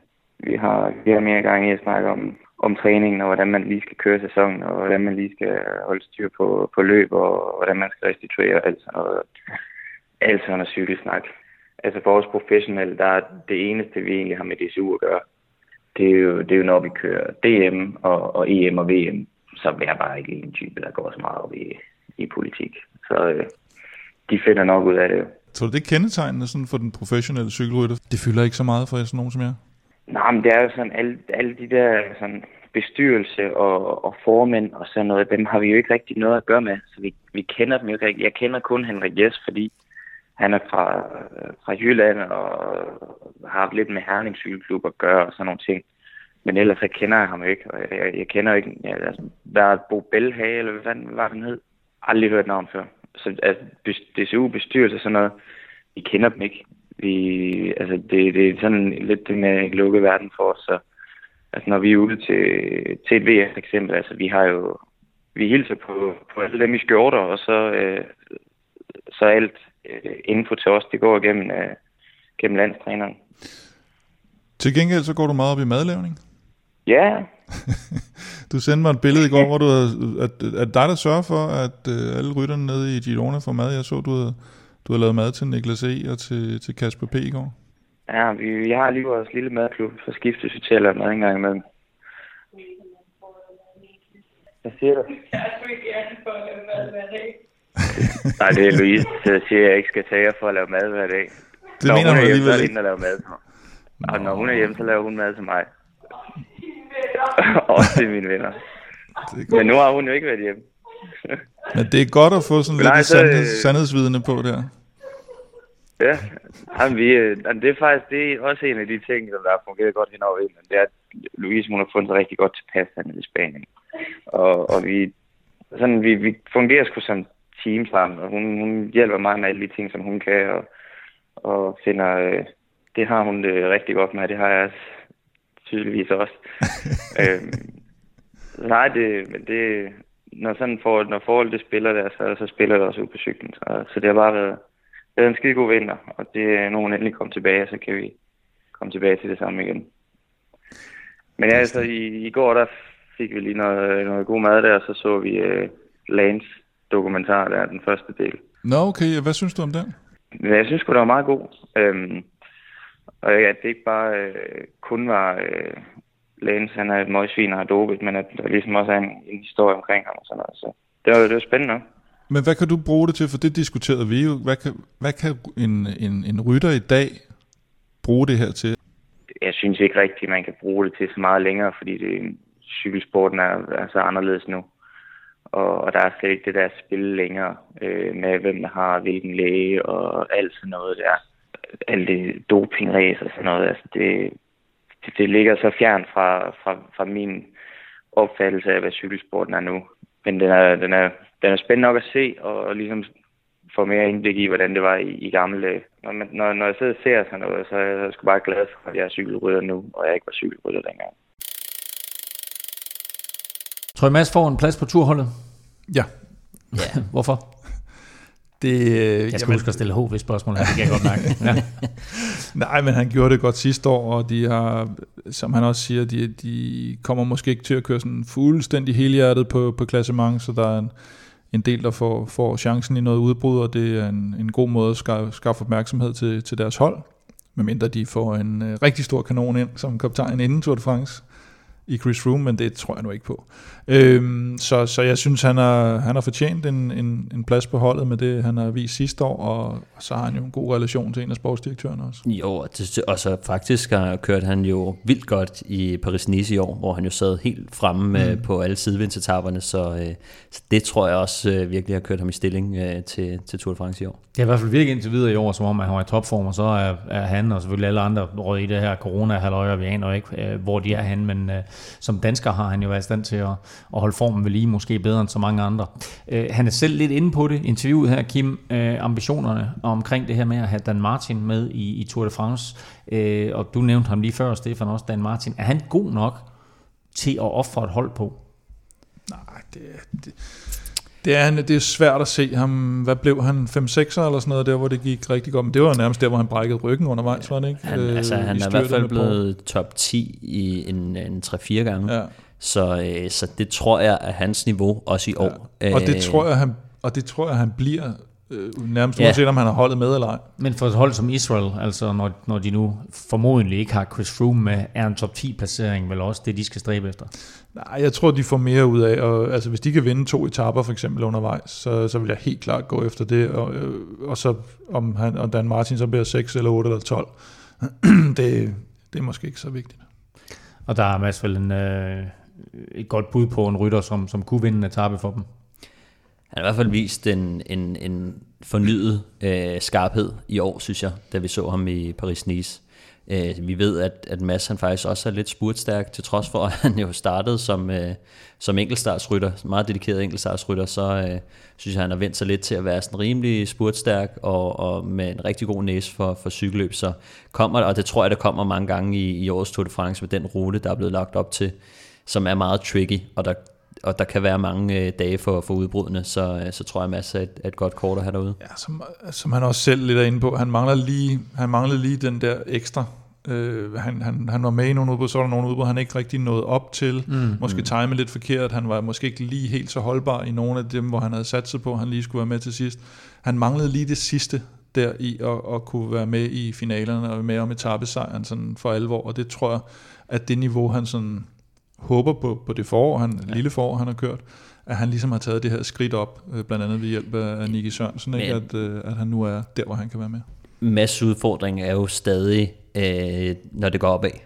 Øh, det, det passer ham ikke lige så godt, og det er jo simpelthen bare fordi, at niveauet er så tårnhøjt i Tour de France, at, øh, at der, der, der er ikke plads til at have de der små svagheder, der er øh, hister her. Men man må være fortrøstningsfuld ud, altså når man har set ham i, i Paris-Nice i år, og, og, og forvente, at Mads han også lægger på år for år. Så, mm. så det er spændende at se uh, Mads gå efter udbruddet i år, synes jeg. Vi håber i hvert fald, at han kommer med. Vi ved, at han skal køre Paris-Roubaix og Flandern rundt også. Og det ligger faktisk mere eller mindre lige efter, at han bliver gift. Hvordan kommer det til ja. at influere på ham? Ja, men det som han siger med, hvad der Moberg, der siger et eller andet med, man kører bedst på, på nyforelskelse eller kærlighed eller et eller andet. så, så det kommer til at gå fint jo. Ja, ja. Det kan man godt, øh, man kan godt sådan som udenforstående sidde og tænke, øh, godt dækker mig. der, der skulle sådan... Øh, med sådan en halvbagstiv, øh, begynder at træne sig op på, på rekordtid til brosten, ikke? Men, øh, men der ligger selvfølgelig nogle cykelløb øh, før brylluppet også, og, og, og man ikke, øh, man ikke han holder, holder lidt igen. Nej, det tror jeg egentlig ikke. Jo, det, tror, det tror jeg faktisk ikke. Han kender, han er fra Randers. Han kan lige den gæst. Øh, en fyr, der næppe kommer med øh, til turen, det er Mathias Nordsgaard, der kører for Movistar. Øh, han er vel mere eller mindre godt i gang med at, at komme tilbage på rammen i det hele taget. Ja, jeg tror også, han skal være glad, hvis han kan få kørt nogle cykelløb og, og finde sit niveau igen. Det, det tror jeg er, er nøglen for ham. Det er bare at prøve at, at ramme det samme niveau. Øh, simpelthen bare, bare komme tilbage og, og få kørt nogle cykelløb, få nogle gode oplevelser og, og, og finde ud af, sådan, komme tilbage på sporet i, i forhold til at, at jagte sin, sin, sit potentiale. Så kommer vi til et øh, hold, som vi... i starten af sæsonen mente var blevet sådan lidt et danskerhold, og nu ved vi faktisk ikke helt, hvordan det ser ud med det, og Bjarne Rigs projektet der. De har mange danskere på, og de har også en dansk sportsdirektør. Vi ved faktisk ikke helt endnu, om, om, om der, der... Hvem er det? Hvem er den anden? Lars Bak. Åh, oh, det er ret undskyld. Så har de tre. Lars, Lars, Lars Begakker og, og Lars Bjarne Rigs. Og der er også Daniel Foder. Nej, det er rigtigt, så har de, de har tre en halv nærmest, eller sådan noget, hvor han, Foder havde en lidt speciel rolle. Anyway, holdet vi taler om, det er N T T Pro Cycling, og hele min pointe er, at vi ved faktisk ikke, hvordan det går med den her tredjedels overtagelse, som uh, Bjarne Riis og Lars Seier med flere havde gang i. Uh, men Michael Valgren kører for dem, og uh, Michael havde vi også med i podcasten for ikke så længe siden, og virker glad, virker skarp, virker klar. Uh, er han selvskrevet til den her trup til turen? Nej, jeg tror ikke, han er selvskrevet, og jeg har ikke rigtig kunne finde nogen steder, hvor der står, at han er udtaget, sådan, øh, heller ikke på dem, der har, der har skrevet nogen navne på, men jeg kunne slet ikke forestille mig, at han ikke skulle med i Tour de France, altså med, med så god og, og, og også stort et navn, han er. Øh, så for mig vil det være helt øh, vildt mærkeligt, hvis ikke han kommer med i turen, så, så det går vi ud fra. Vi har ikke fået det bekræftet, men øh, det går vi ud fra, at han gør. Der er på øh, N T T øh, to unge danskere, Andreas Stokbro og Mikkel Kabler, dem kender du begge to, Stefan. Hvordan er deres mulighed? Øhm, ja, jeg tror desværre ikke, at det, at det bliver i år, at vi får dem at se i, i turen, desværre. Øhm, jeg ved, altså Stokbro, han har fået et, et pænt løbsprogram i forhold til, til nogle af klassikerne, der, der er han rimelig meget med. Men øh, jeg tror dog stadig, at de har nogen, der lige... der lige bliver valgt før, før de to øh, herrer her, som jo også er meget sådan gode på flad vej og, og, og, og til at spurte, men dog ikke helt gode nok til at, at, at, at vinde en masse spurten i Tour de France. Øh, til gengæld så er både Valgren og Kabel udtaget til den her virtuelle udgave af Tour de France, der begynder på lørdag, og Kim, det er en underlig noget. Det er jeg slet ikke. Det, jeg beskæftiger mig ikke med, med virtuel cykling. det, det er ærligt. Det kan jeg sgu godt forstå. Æh, hvor er det, der er tretten rytter udtaget fra N T T, og det, det er sådan en virtuel Tour de France, der strækker sig over tre weekender i juli, Æh, hvilket betyder, at der er i alt seks etapper. Hvert hold må udtage fire ryttere til hver etape, øh, og dog så må hver rytter maksimalt køre tre etapper. Altså jeg kan lige så godt sige som Ja, du kan det, høre det, der, det, det, det, det er bare mærkeligt. Der tager jeg på ferie, tror jeg. Hvor kan man uh, se det henne? Ja, det, det, jamen, det, det, det bliver faktisk streamet på diverse kanaler, så jeg tror faktisk, og, og faktisk også tror jeg, man kan se det på Eurosport. Hmm. Uh, vi skal til Sunweb, som jo også har en uh, stribe danskere, uh, blandt andet en fyr, der hedder Søren Krag Andersen. Ja, og det var, altså jeg tror, vi havde lavet den her liste, inden han blev udtaget i, var det i går eller i forgårs, øh, og, og det var ikke så overraskende, at han... Jeg tror, det går, hvor de lagde den der video op. Han må være en af de første, der står på, på, på holdkortet, ikke? Og, øh, og ja, har jo vandt enkeltstarten i Paris-Nice, og, og, og er bare også, har også bare lagt på, ikke? Øh, år for år, og har så... Som han lidt er, så har han lidt nogle dyk en gang imellem, og så kommer han bare tilbage og... stærkere endnu, så sådan set hen over en lang periode, der, der har han bare udviklet sig til at være en af Danmarks absolut bedste cykelrytter. Specielt i foråret, ikke? Specielt i foråret, når det kører som efteråret. Vi glæder os i hvert fald til at se Søren Krag, der er bekræftet til Tour de France. De andre danskere på holdet her, det er Sørens bror Asbjørn, som ikke skal køre Giroen. Har vi nogen fornemmelse af, om han skal køre Vuelta? Nej, det har vi ikke. De har ikke kun udtaget Giro og Tour indtil videre. Så... Og når de ligger så tæt, så kan man sige, at chancerne for at komme med i Vueltaen, for dem, der ikke har kørt uh, Tour og Giro, er, er klar til stede, når det når de ligger så kompakt. Og, øh, og Vueltaen starter som bekendt, inden Giroen er slut. Øh, men det er de første seks etaper af Vueltaen, der ligger oveni mm. i uh, Giro d'Italia, så der er der en chance for, at Asbjørn han skal køre øh, Vuelta. Den sidste rytter på Sunweb med dansk pas, han hedder Kasper Petersen, og ja. øh, han er ikke udtaget til turen, men... Ja, men han skal køre Giroen, så han kommer også ikke med i Vueltaen, kan vi, medmindre han står, ja, han står af tidligt i, ja. i Giroen.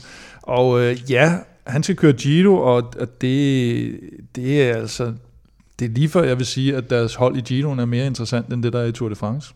Øh, fordi, øh, altså no, Michael man, Matthews er med, og han er lidt Matthews, ja, han ja. kan ikke helt forstå, han har ikke fået noget videre om, hvorfor han ikke skal køre Tour de France, men, øh, men Kelderman og Omen, øh, hollandsk duo der i klassementet, og så, øh, og så netop Matthews, som jeg vil, ja, det er vel nærmest ham, der er holdets største stjerne egentlig, sådan på papiret, eller i navn. Hvem? Matthews. Ja.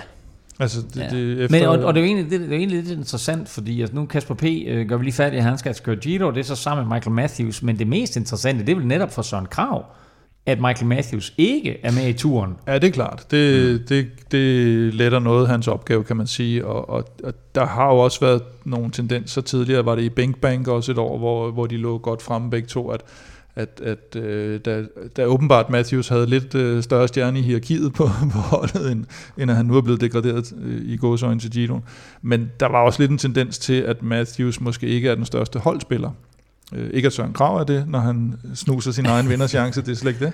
Men, øh, men det, han kunne i hvert fald godt stå i vejen for, for Søren Krag, og, og, og med Nicholas Roach som, som den... Øh, som den umiddelbart øh, største klassementsrytter i, i turen, så vidner det også lidt om, at man ikke går sådan super helhjertet efter det. Så, så øh, ham der Kees Boll til, til spurterne, ikke? Og, så, øh, og så ellers nogle, øh, nogle lykkeriddere, der øh, Hirschi var også med, mener jeg, på turholdet. Mm. Øh, og og, og det, det lugter af etapesejr. Det gør det også, fordi at øh, Thies Benoot, han også har sagt, at, at han nok ikke går efter det samlede, øh, så... Nej, eller hvad var det, det var usikre omkring, og han vidste ikke rigtigt, men umiddelbart så tror jeg ikke, han, han, han gør det, og det, det vil heller ikke give nogen mening, tror Jamen, jeg. Den officielle ham. udmelding er, at de går efter etappesejr, altså de går ja. ikke officielt efter klassementet. Øh, Nicholas Roach øh, har jo til gengæld vist sig utrolig stærk på de her, Klassiker. det jeg ikke følger med i. Øh, hvad hedder det? Nå, nøj, det er det, han har faktisk vundet nogle af de der virtuelle løb. Ja. Ja. Men vi snakkede jo også om Kasper Petersen, ikke? Og mm. han, øh, han kan jo være, en, han er jo en, en super god mand at have i, øh, i ens øh, lead-out. Ja. Plus han kan også selv øh, gå efter nogle etapesejre, øh, så, øh, så i Giroen. Ja, selvfølgelig i Giroen. Ja, og der er sprinter øh, etablissementet heller ikke lige så stort som i øh, og det, i altså, men, men, og det jeg synes der er fedt ved Kasper, det er, at nu talte vi om, at Niklas Eg havde været sådan lidt øh, anonym og, og i gang med at få sit store gennembrud. Jeg synes også, Kasper P. viser mere og mere, og nu bliver han udtaget til sin anden Grand Tour her, fik jo debut øh, sidste år i Vueltaen, og nu kommer han med i Giroen. Altså det er jo også sådan en rytter, der, der begynder at, at røre på sig. Jo, men altså hvis ikke vi havde haft de her helt vanvittigt gode øh, topstjerner, som øh, Søren Krag og Mads P. og også Magnus og Valgren og hvad fanden de ellers hedder, Fuglsang, den måde han er kommet, så ville en Kasper P. jo altså øh, være sådan, hvor man tænker, han er virkelig god. øh, en virkelig god dansk cykelrytter, men nu har vi bare så mange, at så er der, så er der mange af de der, som, som i de normale generationer ville stå som, som et af de store stjerner, som egentlig man sådan lidt, lidt glemmer. Både, det er det samme med Niklas Eg, og det er Kasper P. Og, og Kasper P. Pedersen Pedersen til efternavn, det er der en anden, der gør. Han hedder Mads Pedersen, og ham står de alle sammen i skyggen af lige nu, fordi han kører rundt i regnbuestriber, han kører for Trek-Segafredo. Øh, verdensmesteren, kommer han med til Tour de France? Ja, han er, så vidt jeg ved, allerede udtaget. Øh, selvom altså, de har jo teknisk set de her ni, der skal blive til otte, men, øh, men jeg mener, at Mads er, er, er sikkert kort. Øh, og Niklas ligger så og kæmper, øh, som vi har snakket om. Og så har de også Alexander Kamp på holdet, og han er ikke med i truppen, og han er heller ikke med i Giro-truppen. Øh, så altså ingen Alexander Kamp, Mads P. siger du er forhåndsudtaget, og så kommer vi til det her med Niklas Eg. Øh, kommer han med, eller kommer han ikke med? De ni ryttere, der er udtaget lige nu til Trek-Segafredos hold, hvor der så skal skæres en fra, det er Richie Porte, Bauke Mollema, Mads Pedersen og Jasper Støjven. Det er fire ryttere, som vi jo sagtens kan sætte stor fedt ved ud fra, og så sige, fint, de er øh, ja. med på holdet. Så kommer fem ryttere her, som skal kæmpe om fire pladser. Niklas Eg, Kenny Elizonde, Tom Skoyens, Edward Tøjens, eller Tøjens, øh, og så Alex Kirsch. Hvem af de her fire kommer med, og hvem bliver sorte pære? Ja, men jeg tror helt klart, at det bliver Tøjens eller Kirsch, der bliver, der bliver sorte pære. Øh, Tøjens har den fordel, at han er måske en af de hurtigste på stregen, kan man sige, hvis de skulle gå hen og lige pludselig sadle om, og, og begge deres klassementshåb øh, ikke kan noget, eller, eller hvad ved jeg.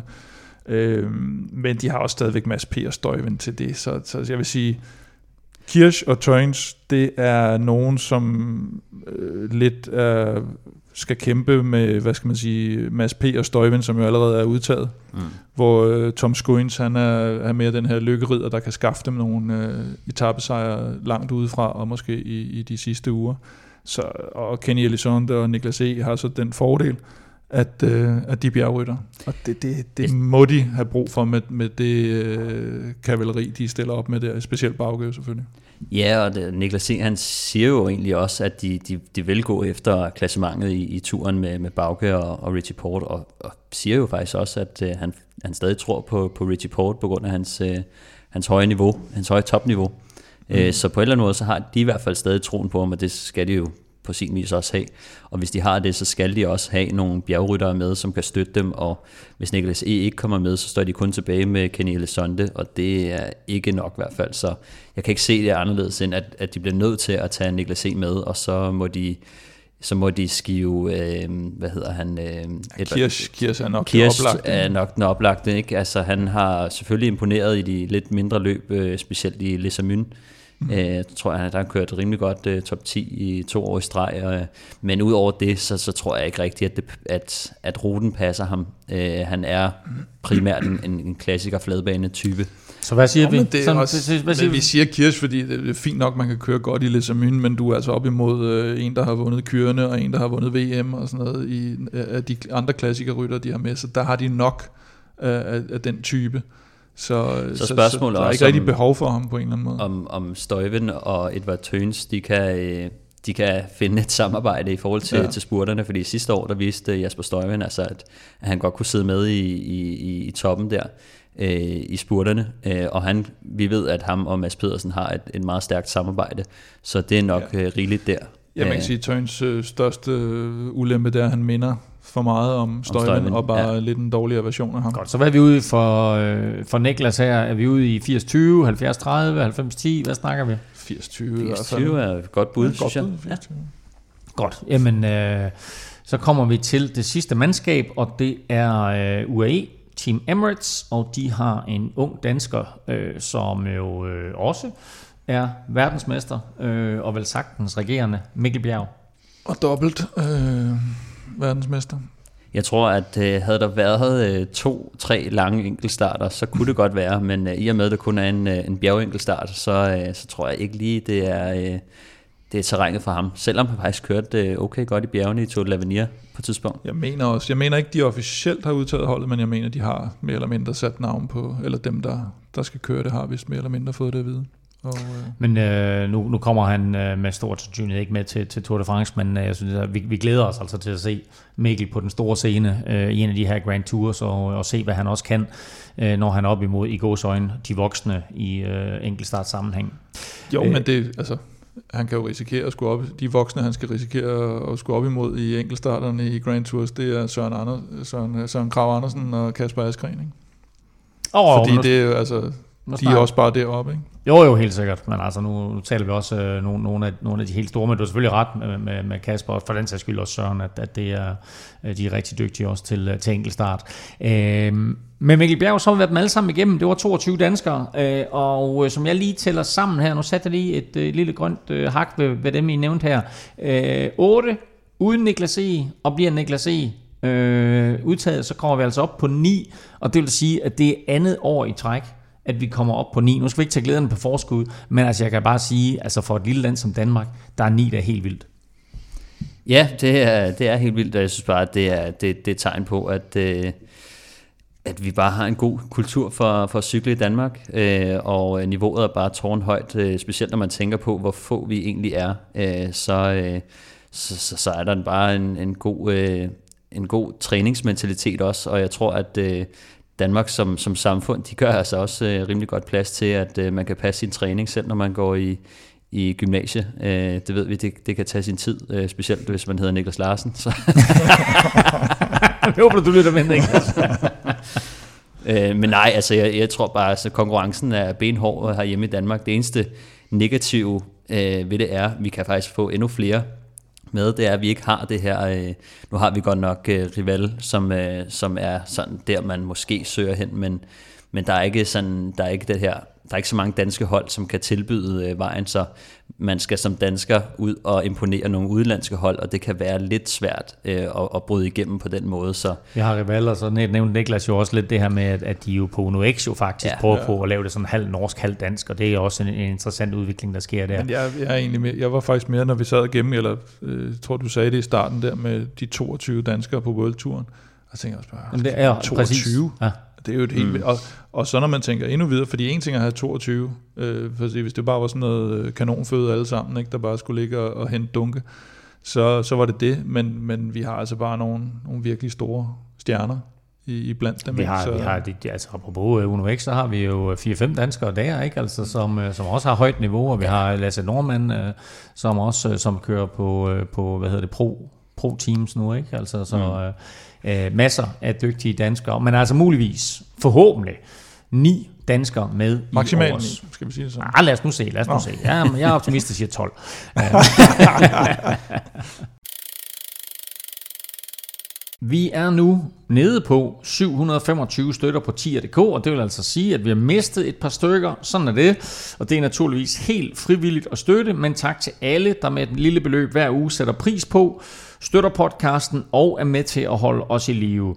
Og som du måske har hørt eller læst, så har vi her på Veloropa Podcast, N F L-showet og andre podcasts været noget utilfredse med, at jeres gavmilde bidrag, sådan out of nowhere, falder ind under indsamlingsnævnet og nu skal registreres som indsamling med dertil hørende administration, omkostninger, revisorpåtegninger et cetera. Så øh, vi satte gang i et par politikere og venner af huset, og derfor så kan vi nu helt eksklusivt og breaking bringe et interview med ordfører for, ordfører for Socialdemokratiet Jesper Petersen, der har godt nyt til alle podcasts og andre, der benytter sig af crowdfunding. Jesper Petersen, velkommen tilbage til Veloropa Podcast. Tak for det. Der har været masser af Veloropa-effekt for mig, siden jeg var med, så det, lad os prøve igen. Men hvad hedder det? Udover det, så øh, har der været masser af manglende cykelløb. Hvordan har du håndteret det? Æh, med alkohol. Rigtig meget alkohol, faktisk. Det ryger lige til citatet. Hvordan ser du frem til cykelefteråret? Meget. Det bliver jo et festfyrværkeri, må man sige, vildt komprimeret program. Men det er da allerede begyndt at kilde inden Strade Bianche i starten af august. Og jeg håber bare, at vi får en fed cykelfest. Det må vi håbe. Jeg, altså, Mads Petersen skal nå at have en sejr i den der verdensmester, tror jeg. Det, det håber vi alle sammen på. Han skal skynde sig, fordi det lader jo til, at de afholder V M i Schweiz alligevel. Men en lille sejr har vi jo også fået i samarbejde Fordi der er jo gode nyheder, både til Veloropa Podcast og til alle andre podcasts, som benytter sig af crowdfunding. Ja, det håber jeg, at vi kan få i løbet af efteråret i hvert fald. Men, øh, men både I og øh, Valdemar Pustelnik, der har den dumme, dumme quiz-podcast, øh, har jo gjort opmærksom på, øh, at, øh, at der er kommet det her problem, hvor, hvor indsamlingsnævnet øh, har kastet sit blik på, øh, på tier punktum d k. Øh, og at de altså har et sammenstød her mellem, hvordan man... Øh, Man laver donationer og crowdfunding af for eksempel podcasten. Det kan også være andre ting. Og så de regler, der er omkring indsamlinger, hvor, hvor man jo vil undgå, at, at der foregår snyd eller finansiering af kedelige ting, vi ikke synes skal have let ved at, at blive finansieret via, via falske indsamlinger. Så til alle de gode støtter, som donerer penge til Veloropa Podcast og andre podcasts hver eneste uge, af egen fri vilje og af ren gavmildhed, hvad kan du stille dem i udsigt? Jamen forhåbentlig øh, kan det lykkes øh, i løbet af efteråret så at få lavet en, en løsning på det her område, hvor, øh, hvor man ikke øh, vil skulle øh, bruge penge ud af jeres budget og alle de andre gode podcastproducenter, der prøver på at starte noget godt op øh, til at øh, og altså skulle betale til indsamlingsnævnet eller øh, udfylde formularer og, og have mere bøvl ud af det. Øh, og det er i hvert fald det, der er, det, der er, er forsøget. Så... Øh, Den slags opstår løbende i, i politik, og nogle gange så tager det jo længere tid end, end en dopingdom at finde en afklaring på sådan nogle ting.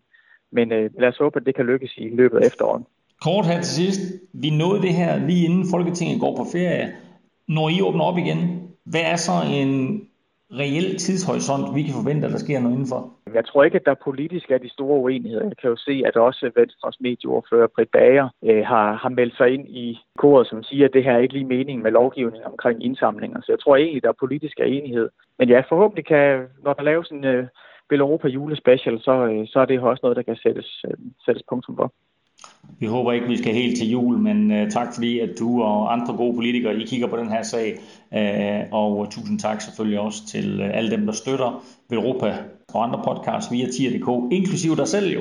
Ja, det er rigtigt, og øh, en varm opfordring til, at, øh, at endnu flere vil, øh, vil gøre det. Jeg synes, det er fedt at se, at både I og andre jo formår at stable noget godt nyt på benene, som mange har stor glæde af. Og det, jeg var selv sortlytter en periode, jeg har fået det så meget bedre med at øh, tænde for Veloropa, når, når jeg ved, at der lige ryger en, øh, en tier afsted hver gang, og man, øh, og man støtter det arbejde, som I gør rigtig godt. Ja, det er ikke tit, det sker for en folketingspolitiker, han har øh, ren samvittighed. Det forekommer, og i hvert fald lige den her sammenhæng, der kan jeg godt sige at det. Tusind tak, Jesper Petersen. Fortsat god dag og god sommerferie. Lige måde. Lige måde. Godt, tak dog. Altså, man må sige, at Veloropa-effekten, den, den rækker langt, Kim, og øh, det ved de nu helt inde i Justitsministeriet. Ja, vi fik lige en melding fra, øh, fra Jesper Petersen om, at øh, justitsminister Nick Hækkerup havde nu sendt en en mail om at øh, forstyrre på det, går jeg ud fra. Bare Veloropa gider ikke. Gider ikke, gider ikke, ikke mere pis, så forstyr på det, og inden jul, eller hvad var det for noget, så det regner vi med. Vi håber, det bliver en jule. Jeg håber, det bliver en juleferie. Vi går ikke på sommerferie, så du får naturligvis Veloropa Podcast i din øre hele sommeren, og synes du, det er værd at lægge lidt mønt for, så skal du være velkommen på tier punktum d k sammen med syv hundrede og femogtyve andre. Og vi har som altid i gang i en lodtrækning, og den næste præmie skulle jo egentlig have været udløst ved otte hundrede støtter, men nu laver vi sådan en lille sommerferiegave, og så øh, fremskynder vi det og siger, at vi udlodder den, til, udlodder den ved øh, syv hundrede og halvtreds. Er I med på den? Ja, det er nok ja. mere realistisk, hvis vi skal have sommerferie. Hvis vi skal nå at have lidt sommerferie. Ja. Det får vi ikke. Vi får ikke sommerferie. Men Kim, den her præmie her, for dem, der ikke har hørt det, og dem, der ikke ved det, så er den jo mega fed og mega eksklusiv. Det er en fed præmie. Det er Philippe Gilberts jakke fra V M. Styrtjakke fra V M. Regnjakke. Styrtregnjakke. Yorkshire, øh, som nærmest blev dokumenteret på, på tv. Hvordan han øh, var irriteret på sin jakke, og, og, og stod og baksede lidt med den, og kastede den ud i hovedet på, på Kasper fra Vejle, som har, øh, som har doneret jakken til allernådigst til Veloropa Podcast. Han fik så en øh, Veloropa kasket øh, i bytte, så det er jo et fuldt godt bytte. En til en jo. Ja, det er en til en. Men jeg prøver, apropos, Hvis... øh, apropos Gilbert og Tour de France, som vi talte om øh, mm. lidt tidligere, så har Lotto Sudal jo udtaget deres mandskab. Det er med Gilbert, mm. og i det hele taget, så går han et ret vildt efterår i møde. Ikke mindst med muligheden for at vinde det femte og sidste monument, han mangler i samlingen. Ja, og det er så desværre for ham, Milano-Sanremo, fordi den er så pisse svær at vinde, ikke? Øh, I forhold til... til ja, det er der bare gået ud, ud, og så stikke af over Poggio. Ja, lige præcis, ikke? Som Nibali. Men øh, nej, der er jo nogle af de andre, der kan du, hvad skal man sige, mere på ren styrke, og hvis du, hvis du bare er den bedste i, i Roubaix og Flandern og sådan noget, så, så kan du på en eller anden måde lettere øh, distancere dig fra dine konkurrenter, hvor, hvor, hvor, hvor Sanremo, det bliver altså hele det der lotteri, er det jo også lidt til sidst med, hvornår skal man lige stikke, og hvad så, og hvem beslutter sig for at køre efter, og hvordan skal man lægge den taktik, ikke? Så hvis ikke du er supersprinter, og formår at sidde med hjem, så er det eddermame svært at vinde den, ikke? Jo, det, det, det, er, sgu, det er ret svært. Man mm. ser heller ikke i den samme vinder så ofte i Milano-Sanremo, mm. øh, som man gør i... Men faktisk så, så, så, så læste jeg på et tidspunkt sådan en øh, oversigt over, hvad det sværeste cykelløb var at vinde, og der tror jeg, det var Paris-Roubaix og Flandern, øh, baseret på, hvor mange gange man skulle køre udgaven for at vinde. Altså dem, mm. der har vundet det, hvor mange gange havde de kørt det, før de vandt. Ja. Øhm, det synes jeg også var meget interessant at, at se, men jeg tror du har helt ret i at, at Milano-Sanremo er måske den af monumenterne der er sværest at vinde, på hvert fald for, for Philippe Gilbert. Det er utroligt let til gengæld at vide hvad der skal til, altså man ved altså, den er, det er jo det, taktisk og sådan noget, der er jo ikke, der er jo ikke så mange fikumdik. Altså, du, skal, du, skal ned, jamen, så... du skal ned, du ved hvad du skal, men det er bare pissesvært at udføre det, hvor ja, i, i fordi, Flandern, alle, fordi alle ved hvad de skal. Og nå, så... ja, ja, og i Flandern og Roubaix, der er det mere der, som du siger, at der tager det, flere, der tager det lang tid, før ja. du får den der rutine og siger, åh oh, fuck, jeg skulle have siddet, altså Tegnberg, der sad jeg skulle lige for langt tilbage, game over. Og så kan du prøve igen næste år. Det er også fordi, at tingene sker så hurtigt i Milano-Sanremo. Altså det, ja. det, man skal du mener, virkelig... de der tre hundrede kilometer, det, er bare, det går bare stærkt. Nå, men til sidst... to hundrede otteoghalvfems, det gør. Til sidst, altså det, det bliver så følsomt. Ja. Altså hvis du lige sidder øh, tre positioner længere tilbage, eller ja. to, eller... og hvis der lige kommer et lille hul og, og, og sådan nogle, altså og så kombinationen af hvem sidder der og taktikken og sådan noget, det Præcis. går bare så hurtigt, og alting skal bare flaske sig, og du har nærmest ikke tid til at justere noget som helst i finalen. Det skal bare, øh, jeg tror også det kræver bare, øh, det kræver bare meget held, mm. øh, og det er måske ikke så populært at sige, men men øh, men det, det kræver bare at, at tingene bare stjernerne den... står rigtigt øh, i øjeblikket.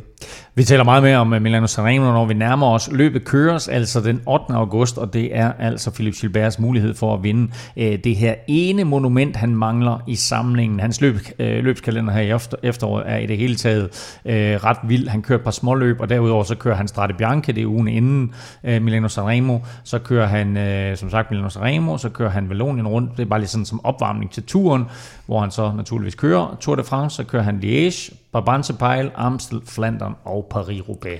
Det er da sådan et, et dejligt lille program, han har der. Også fordi jeg skal køre uden regnjakke, ikke? Så. Præcis, fordi den regnjakke, den her legendariske QuickStep-regnjakke, som han naturligvis ikke kunne køre for nu, hvor han kører for Lotto Sudal, øh, den kan du altså vinde. Ja, det er sjovt. Jeg var til en, øh, til en fødselsdag med nogle cykelrytter forleden, og så var der en, øh, en af... Ja, en af motionisterne, han, han, han kunne sgu ikke rigtig lige forstå, øh, hvorfor det var så fedt at vinde den. For der var jo hul i. Og så, og så siger øh, så mig, og det er så en, der hedder Mark Hester, som, øh, som også har kørt mange år og kører på banen. Altså, vi var bare ved at tabe kæben, fordi det er jo ikke pointen. Det er jo ikke pointen, du skal køre i jakken. Altså, jeg ville jo hænge den op, hvis det var mig, der vandt den.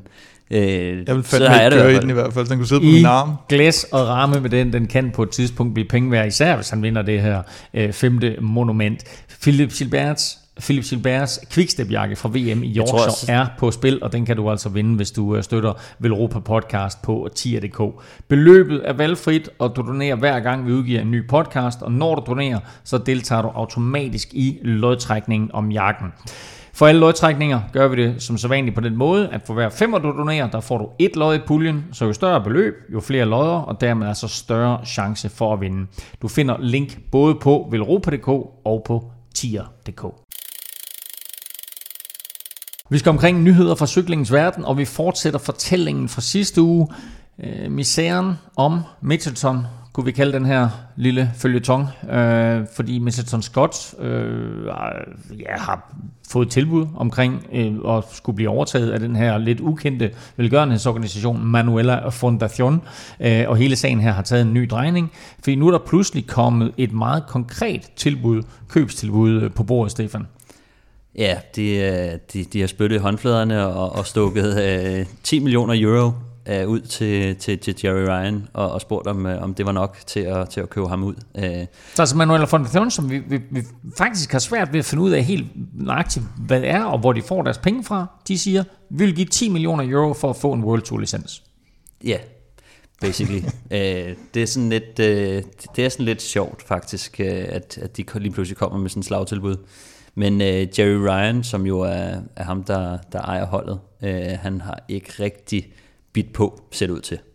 Han har derimod øh, hvad hedder det, sat ny ledelse ind på holdet, øh, og erstattet øh, Shane Bannon og, øh, og, og, og ja, ledelsen. Øh. Og, og i stedet for Shane Bannon, Kim, der er... Brent Copeland fra Bahrain Merida. Nej, det hedder de ikke mere. De hedder Bahrain McLaren. McLaren. Øh, ja, han er kommet ind, og... Det virker lidt som om, at der er sket et eller andet i uh, Shane Bannons forhandlinger måske med, mm. med Gangsters Paradise nede i Spanien der, ikke? Og, øh, og så har Jerry Ryan tænkt, hvad, hvad fanden i helvede er det, der er ved at komme ind og overtage mit, øh, mit cykelhold der, og, øh, og så har han fået en, en anden ledelse ind, der så skal, skal hjælpe ham med at finde nogle, øh, nogle sponsorer. Så det lader til, at Jerry Ryan han siger uh, tak, men uh, nej tak til, uh, til yeah. de der manuelle jeg tror slet ikke han, øh, jeg tror ikke, han svarer på deres mails. Men jeg tror også, at, at altså man kan også undre sig lidt over, hvorfor, hvor, hvorfor han, øh, han erstatter øh, ledelsen her, ikke? Fordi at det er jo dem, der har forhandlet den her aftale på plads, og, og man kan så tænke sådan, er det hans udvej i forhold til den her aftale og de dokumenter, der måske, måske ikke er, er underskrevet, og hvad aftalen indebærer. Øh, Men det er hans... også lidt mærkeligt, fordi altså, har Shane Bannon haft mandat til at forhandle et salg på plads af holdet, eller skulle han bare i gåseøjne sælge sponsorater? Fordi det er i det øjeblik, at der lige pludselig kommer et salg på banen, at Jerry Ryan, han, han lige pludselig vågner op og siger, wow, wow, wow, wow. That was not what I was. Du må sgu ikke, de skulle sælge, sælge virksomheden, som, som ejer holdet. Mm. Øh, og det er jo det, som de, de, de gerne vil have solgt, så, så man, kan, man kan undre sig lidt over. Shane Bannon, han vil sælge den virksomhed, som han bestyrer, som er lokaliseret i Schweiz. Øh, og han vil sælge dem til, til nogen, nogen fra Spanien, øh, men vi kan, ikke, vi kan ikke finde ud af det. Det tror jeg ikke, der er nogen, der kan finde ud af. Vi kan simpelthen ikke finde ud af det. Der, ja, det tror jeg ikke, der er, der er nogen. Sen, seneste nye er, Brent Copeland er ny øh, direktør eller sportschef, øh, og Jerry Ryan har meldt ud, at han beholder Mitchelton Scott foreløbig, mm. og kommer også til at betale alt, hvad der er af udgifter, både til drift og lønninger, øh, resten af tyve tyve. Øh, Remco Evenepoel har vi øh, engang øh, haft med her i øh, mm. Veloropa Podcast. Det var inden han var sådan en kæmpe kanon. Han er øh, stadigvæk kun tyve år gammel. Nu melder han ud. Jeg har tænkt mig at gå efter mm. sejren i Giro d'Italia. Er det realistisk? Det er i hvert fald pisse spændende at se, ja. hvordan det projekt det, det kommer til. Og igen, nu talte vi tidligere om QuickStep, der, der ikke normalt har, har i senere bakke, hvad hedder det, klassementsrytter op. Men øh, det bliver de så nødt til her, når de har taget sådan en gut ind på holdet, som, øh, som, som jo nok er noget af det nærmeste, vi kommer en ny Eddie Merckx. Og øh, hvis han skal i hans fodspor, så skal han jo også øh, sadle op tidligt og, og komme ud på, på prærien. så øh, jeg, jeg synes, det er vanvittigt spændende, fordi det er jo sådan lidt, hvor man tænker, nej, altså øh, at slå Fuglsang og, og Nibali og sådan noget, det, det burde jo ikke rigtig kunne lade sig gøre i en alder af tyve år, og, og, og han jo ikke... rigtig har, har, har været... Vi taler jo netop om det her med, at, at det, det kræver nogle år på banen. Det kræver ja. både noget erfaring, men det kræver også simpelthen bare den råstyrke, man opnår ja. som mand. Altså, kan det, kan det lade sig gøre at vinde en Grand, Grand Tour nu om dagen som tyve-årig? Oh, det er jo det, der er spændende. Altså med, med, med Remco, der ved man sgu aldrig, tror jeg. Det kunne lade sig gøre uh, jeg som jeg synes, at, toogtyve-årig. Jeg, jeg synes, at det er spændende, men som vi også hørte på sådan en som Niklas Eg, mm. øh, så, øh, så har, har han godt kunne mærke, at, at det der tårnhøje niveau og stabiliteten, Den, den godt kan svigte, og det er jo det, man typisk ser med, med de unge drenge, det er, at de kan have nogle feberdage, men, men så har de også nogle off days, og, øh, og meldingerne var jo også i starten på, at de ville, de ville prøve at tage Remco med, og så ville de altså trække ham ud, hvis han blev for træt. Mm. Øh, og øh, den er så måske tippet lidt i, i takt med, at han selv øh, måske er begyndt at, at, at tro lidt på det, og drømme lidt om det. Øh, så, så jeg synes bare, at det, det er enormt spændende, og vi får jo at se øh, nogle unge, Øh, drenge øh, kæmpe om det her sammen med de gamle drenge, kan man sige, som er Nibali og, og Fuglsang. øh, så har vi en, en Simon Yates og en Carapaz og en Pogacar. mm. så, øh, så det bliver sådan lidt de gamle mod de, de Pogacar, unge. øh, Giro? det skulle det jeg har jeg ikke hørt noget om i hvert fald. Gør han ikke det? Jeg tror han kører tur. Han skal være kaptajn tur, tur faktisk, det har du ret i, ja. Men det bliver også spændende. Men ved du, hvem der kører for U A E? Joe Dombrowski. Ja, sådan, sådan. sådan. Jamen, så ved vi, så vinder Evenepoel i hvert fald ikke. nej, nej. Æ, apropos Quickstep og det her med at gå efter den samlede sejr i en Grand Tour, øh, der var de sådan nær ved næsten sidste år med, med Julian Alaphilippe. Æ, nu har Tour de France, A S O, måske, måske ikke, lavet en turrute, der er skræddersyet til Julian Alaphilippe. Han er i gang med recon i øh, de franske Alper. Hvad er hans chancer i turen? Ja. Ja, den ligger jo simpelthen fantastisk til om den Tour de France, men det der nok bliver hans største problem, tror jeg, udover at han har fået en ny kæreste, så, øh, så og, tror, Tony, og Tony han er pissesur. Ja, Tony er sur, men det der med at... Ved du hvad Tony han sagde? Nej. Fuck you på fransk. Det er Nå, no. det er store mænd. Det er det, at sidste år, der, og det er, det er hårdt at tale om, øh, om Alaphilippe med, at han får noget for ærende, men mm. i starten, der, der, der, var, der, der lod de ham få en lille smule mere snor, end de, de skulle have gjort. Og den tror jeg ikke, de laver igen. Altså, det, den for, det får han ikke. Det skal han, han skal tage det hele selv nu. Og det tror jeg bliver hans største problem, at, at han, havde den her, øh, han havde den der elastik fra starten, som han selvfølgelig selv kørte sig til, men, men som han også en lille smule fik. Plus at jeg synes også, at, at sidste års, det, det, den endte lidt i en fuser øh, til sidst. Ja, det var, altså der blev tøvet rigtig, rigtig meget. Øh, og det tror jeg var fordi, at de jamen, var, var sikre det, på, at de kunne knække ham. Der var et mudderskred. Den, Nå, nej, nej, men jeg mener også, ja, ja. De, de sidste par sådan, nøgledage mm. i bjergene, der blev tøvet rimelig meget, synes jeg. Og det, det faldt ud til hans fordel, ja. Men det virkede som om, at de andre... Øh, topkandidater til sejren, de vidste godt sådan, at, at hvis de for alvor øh, hvad hedder det, gik i angreb, så kunne de også godt skille sig af med ham. Og det viste sig også, og det har ja, ja. også været hans udfordring, det er jo, at, at jo længere stigningerne ja. bliver, jo, jo mindre er sandsynligheden for... Mængden af at, de høje stigninger bliver, bliver for voldsom, men, men han har jo fået blod, han har til gengæld fået blod på tanden, ikke? Altså ja. At se, hvor tæt han var på egentlig. Og så har han også chancen for at forberede sig mere specifikt, ja. Og det er jo det, jeg synes, der er sjovt med, at vi ser ham øh, køre den her recon. Øhm, og altså at de måske ikke har de har ikke meldt ambitiøst ud endnu, men altså jeg tror at de, de må sidde og tænke at det kunne være rigtig sjovt modsat at han vinder en eller to etapesejre. øh. mm. Hvis han vinder en etapesejr eller to, så skal øh, han naturligvis på podiet, som det så hører og bør i øh, Tour de France sammenhæng, men Turboss Christian Prudhomme har øh, i et interview med den spanske avis El Periódico øh, belyst, hvordan øh, A S O øh, af hensyn til ligesom, øh, coronasikkerheden vil ændre procedurerne under årets Tour de France, blandt andet et drastisk tiltag, der hedder ingen kindkys. Ja, altså... Øh, det Det siger sig selv, at, at, at, at coronaspredning det, det kommer lidt for tæt på, hvis man skal blive kysset på kinden. Samtidig så har han også sagt, at øh, autografer øh, bliver måske lidt sværere at, at skaffe sig, øh, hvis man tager derned. Øh, den berømte reklamekaravane, der kører rundt inden, den, øh, den har sagt, den, den bliver nok øh, droslet lidt ned. Øh, omkring tres procent har han sagt, det synes jeg var meget præcist. Øh, og det er stadig en stor karavane egentlig. Nogle har spekuleret i, om den blev aflyst fuldstændig, øh, men, men der er han ikke helt endnu. Øh, og så har han også sagt, den, jeg er lidt svært ved at tyde den faktisk, men har sagt, at de vil favorisere øh, de tilskuere, der er til fods på cykel eller bruger offentlig transport, i, altså lokal transport. Og det må man bare tyde ud af, at det nok bliver lidt svært med de her biler og autocamper, som, som fans ofte Mm. Øh, bruger til at komme ned på bjergene og slå lejre og så videre, så, så hvis man havde tænkt sig at tage til Tour de France i år, så, så må man nok lige... Men det er jo det, det, det, det noget mærkeligt noget at melde ud, for jeg har også godt hørt det der, men det er jo noget mærkeligt noget at melde ud, fordi det giver da ingen mening, at du stuer halvtreds personer sammen i en bus, i stedet for at man sidder fire ja, personer nej, i en autocamper. Nej, det giver, men altså, det kan så være, at man kun må være ti i den bus, hvor der kan de sidde fyrre eller et eller andet. Det kan altså, bedre styre det, er måske, ja. er måske det, det drejer sig om. Og så, hvad hedder det, hørte jeg, at Giro d'Italia øh, opererer med en idé om, at de vil give folk armbånd som bipper, hvis man kommer for tæt på hinanden, og at det faktisk muligvis også er en løsning, som Tour de France øh, ellers så kan på. De jo hente inspiration fra den danske pokalfinale i fodbold, tænker jeg, øh, nogle tilskuere fra Norge Jylland, så hvordan man, hvordan man gør det.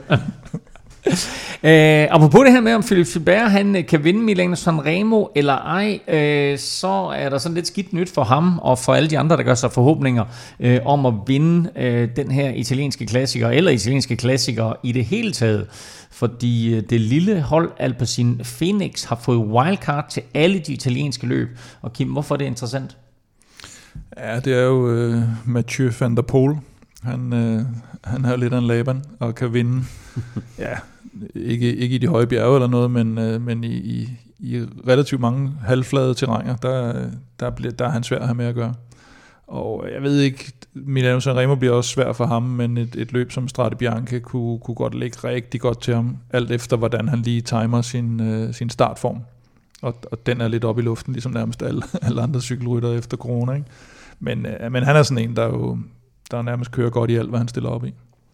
Og øh, han kører altså stadigvæk for, øh, for det her hold, øh, på, øh, som er, er pro-teamer, ikke er et World Tour-teamer. Øh, derfor så har de altså fået øh, den her øh, dispensation, eller wildcard, om man vil, til øh, samtlige italienske løb, som R C S de, øh, de arrangerer, inklusiv øh, Milano-Sanremo og øh, Giro d'Italia. Og så har de jo et øh, Alpecin Phoenix, også danske Lasse Norman.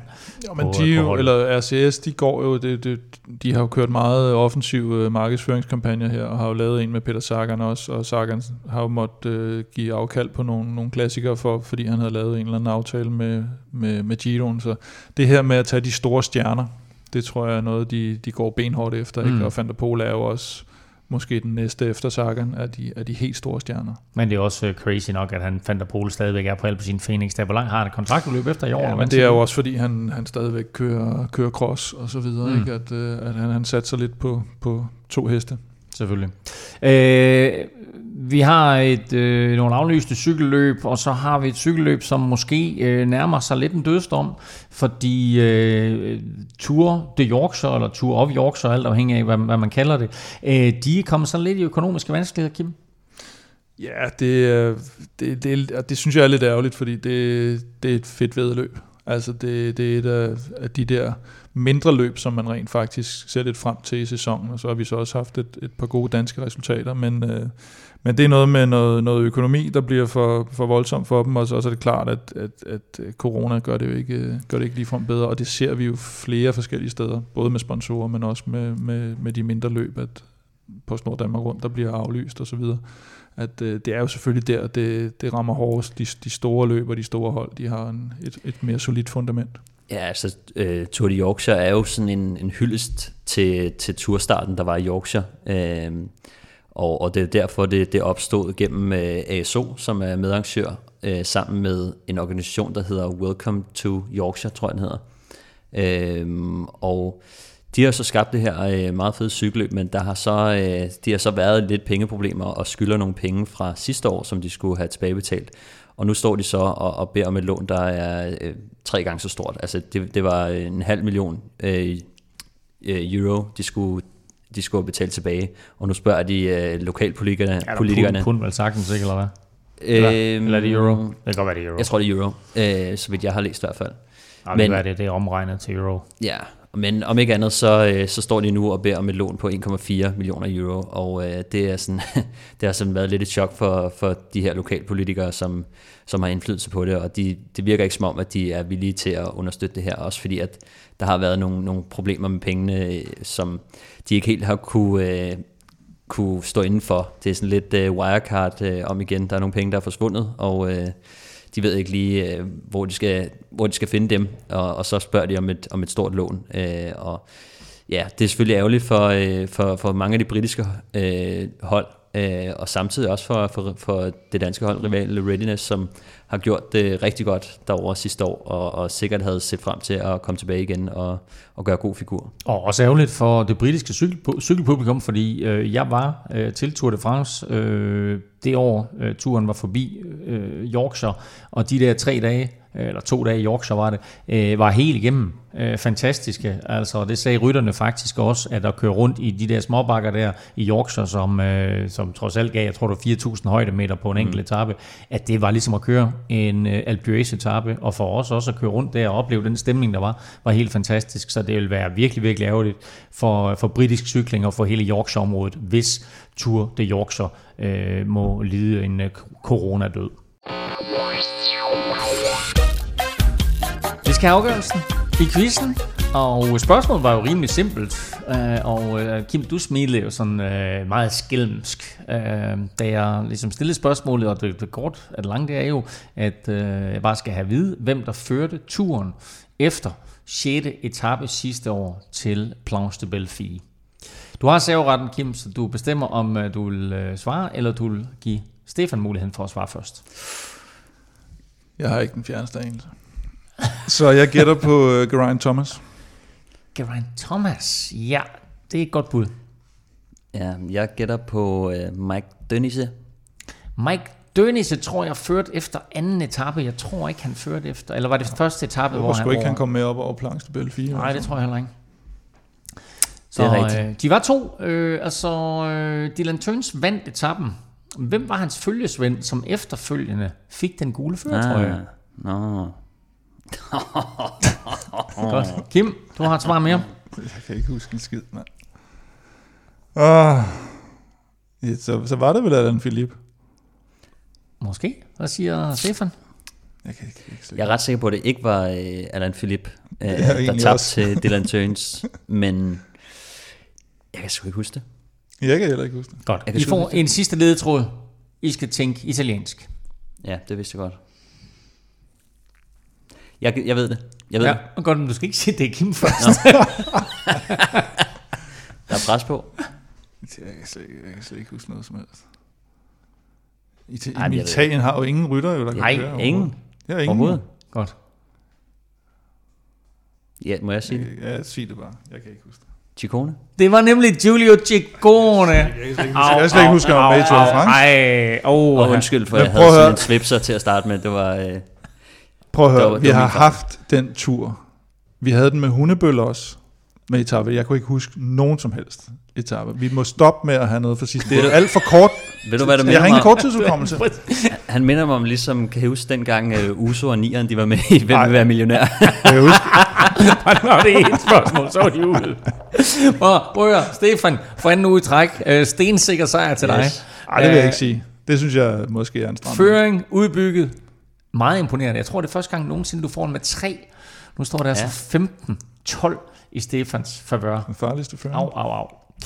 Tak for i dag, og øh, lige en sidste opfordring. Hvis du synes om Veloropa Podcast, så må du altså meget gerne give os nogle stjerner og en anmeldelse i din podcast-app. Og hvis du vil være sikker på aldrig at gå glip af noget vigtigt, så følg os på de sociale medier. Kim og Veloropa finder du på Facebook, Twitter og Instagram på snablag Veloropa.